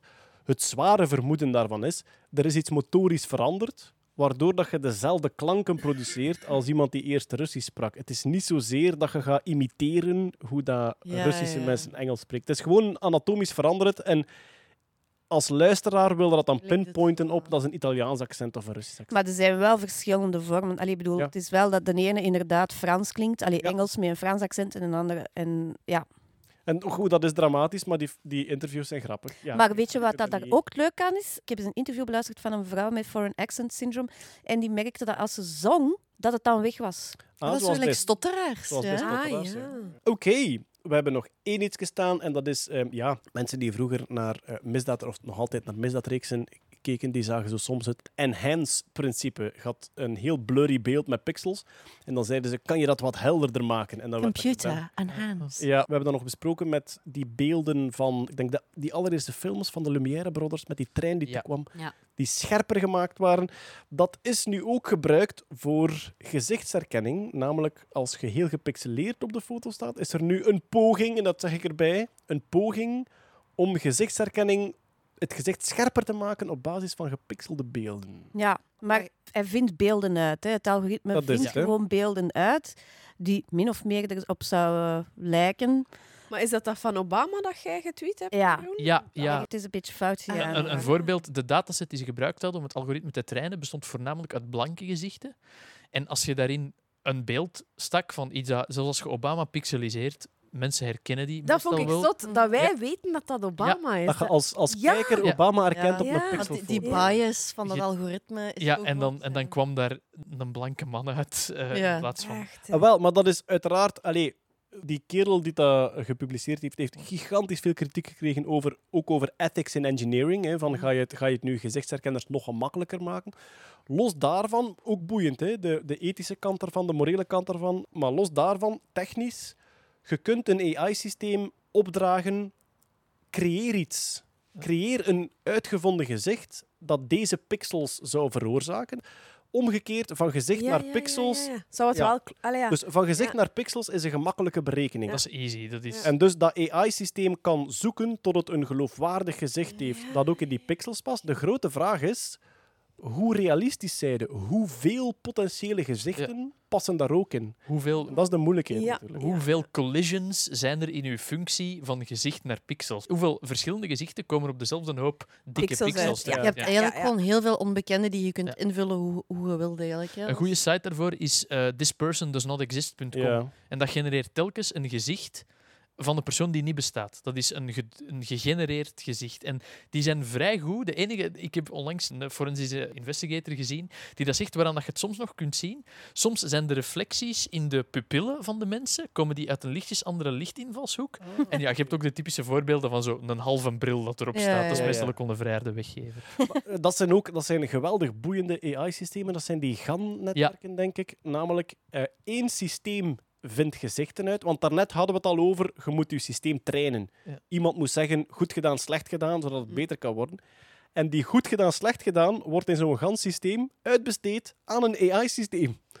Dus één AI-systeem maakt gezichten en een ander AI-systeem beoordeelt die en zegt geloofwaardig, niet geloofwaardig. En op basis daarvan traint dat ding zichzelf tot als het geloofwaardige gezichten maakt. Nu, En, dit- en het is niet dat die beide systemen evolueren naar een staat waarin dat ze alle twee gemakkelijk zijn. Het is niet dat de ene zegt van, uw gezicht, goed voor mij. Allee, dat, dat, ik zit buiten, het is allemaal ja, goed. het is allemaal goed. De mensen zijn tevreden. Drie rode pixels en een streep. Dat is een gezicht voor mij. Oké, lunch. Allee, nee. het- Maar ja, de nuttige toepassingen van het enhance-systeem voor dat soort pixels, ja, de volgende stap moet wel zijn, inderdaad, kunnen bepalen hoeveel mogelijke gezichten Mm. kunnen deze pixels veroorzaken. En je zou kunnen zeggen, in een rechtszaak of in gelijk wat, kun je misschien wel naar een systeem komen dat iemand bijvoorbeeld kan uitsluiten. Dat Ja, is hetzelfde met DNA. Daar kun je ook zeggen voor 99% is zeker, ah, voor Ja. 80% is zeker. Dat... maar stel dat je een systeem hebt dat je zegt van, kijk, dit is de gepixelde foto, dit is de echte persoon. Dat en kan nooit. En dat AI-systeem ja. zegt van er is geen enkele manier dat deze persoon die pixels kan veroorzaken. Dat zou nog Ja, boeiend dat zijn. Er, er, is een, er is iets voor te zeggen van als je iemand echt onherkenbaar wilt maken op een foto, gewoon zwart vlek erover. Want dan heeft uw systeem niks om vanaf Ja. te gaan. Mhm. Dat In veel van de protesten als, eh, wordt er gevraagd van oké, als je mensen verbergt, doe dat met een zwart scherm. En het is ook vroeger in van die vroegere softwarepakket, dat was de, de pixelize-functie, die dat je typisch gebruikt om mensen te verbergen, was die eh, deterministisch. En konden En die ook, om, konden die ook ja. omkeren. Zat er, zat er geen random component in. En Maar zo hebben ze een paar pedofielen Oh, gevangen. voilà. Absoluut, ja. Zo een paar, een paar mannen die op andere foto's al hun gezicht geblurred hadden en die wisten dat dat omkeerbaar was. En ah, oké, klik, klik, klik. Ah, voilà, kijk, het is een Danny. Oké, daarmee hebben we alles al gehad. Wat gaan we nog vernoemen? Is er nog activiteit op onze Discord? Ja, daar, er is zeer veel activiteit. Er zijn mensen spelletjes aan het spelen. Er wordt een Nerdland-bot geprogrammeerd. eh, er, er worden escape rooms virtueel dan georganiseerd. Ze hebben mijn Oh. poes Ze hebben- ja. overwinning Oh, gestemd. Oh. een- Is uw kat gewonnen bij de Twitter? Nee, Nee. we zijn Oh. door de eerste het. ronde geraakt. Ik Hou heb het- nogthans gestemd, hè. Hou het dubbelzinnig en zeg Poes. Natas Poes zat in een Twitter-poll voor wie is het mooiste huisdier.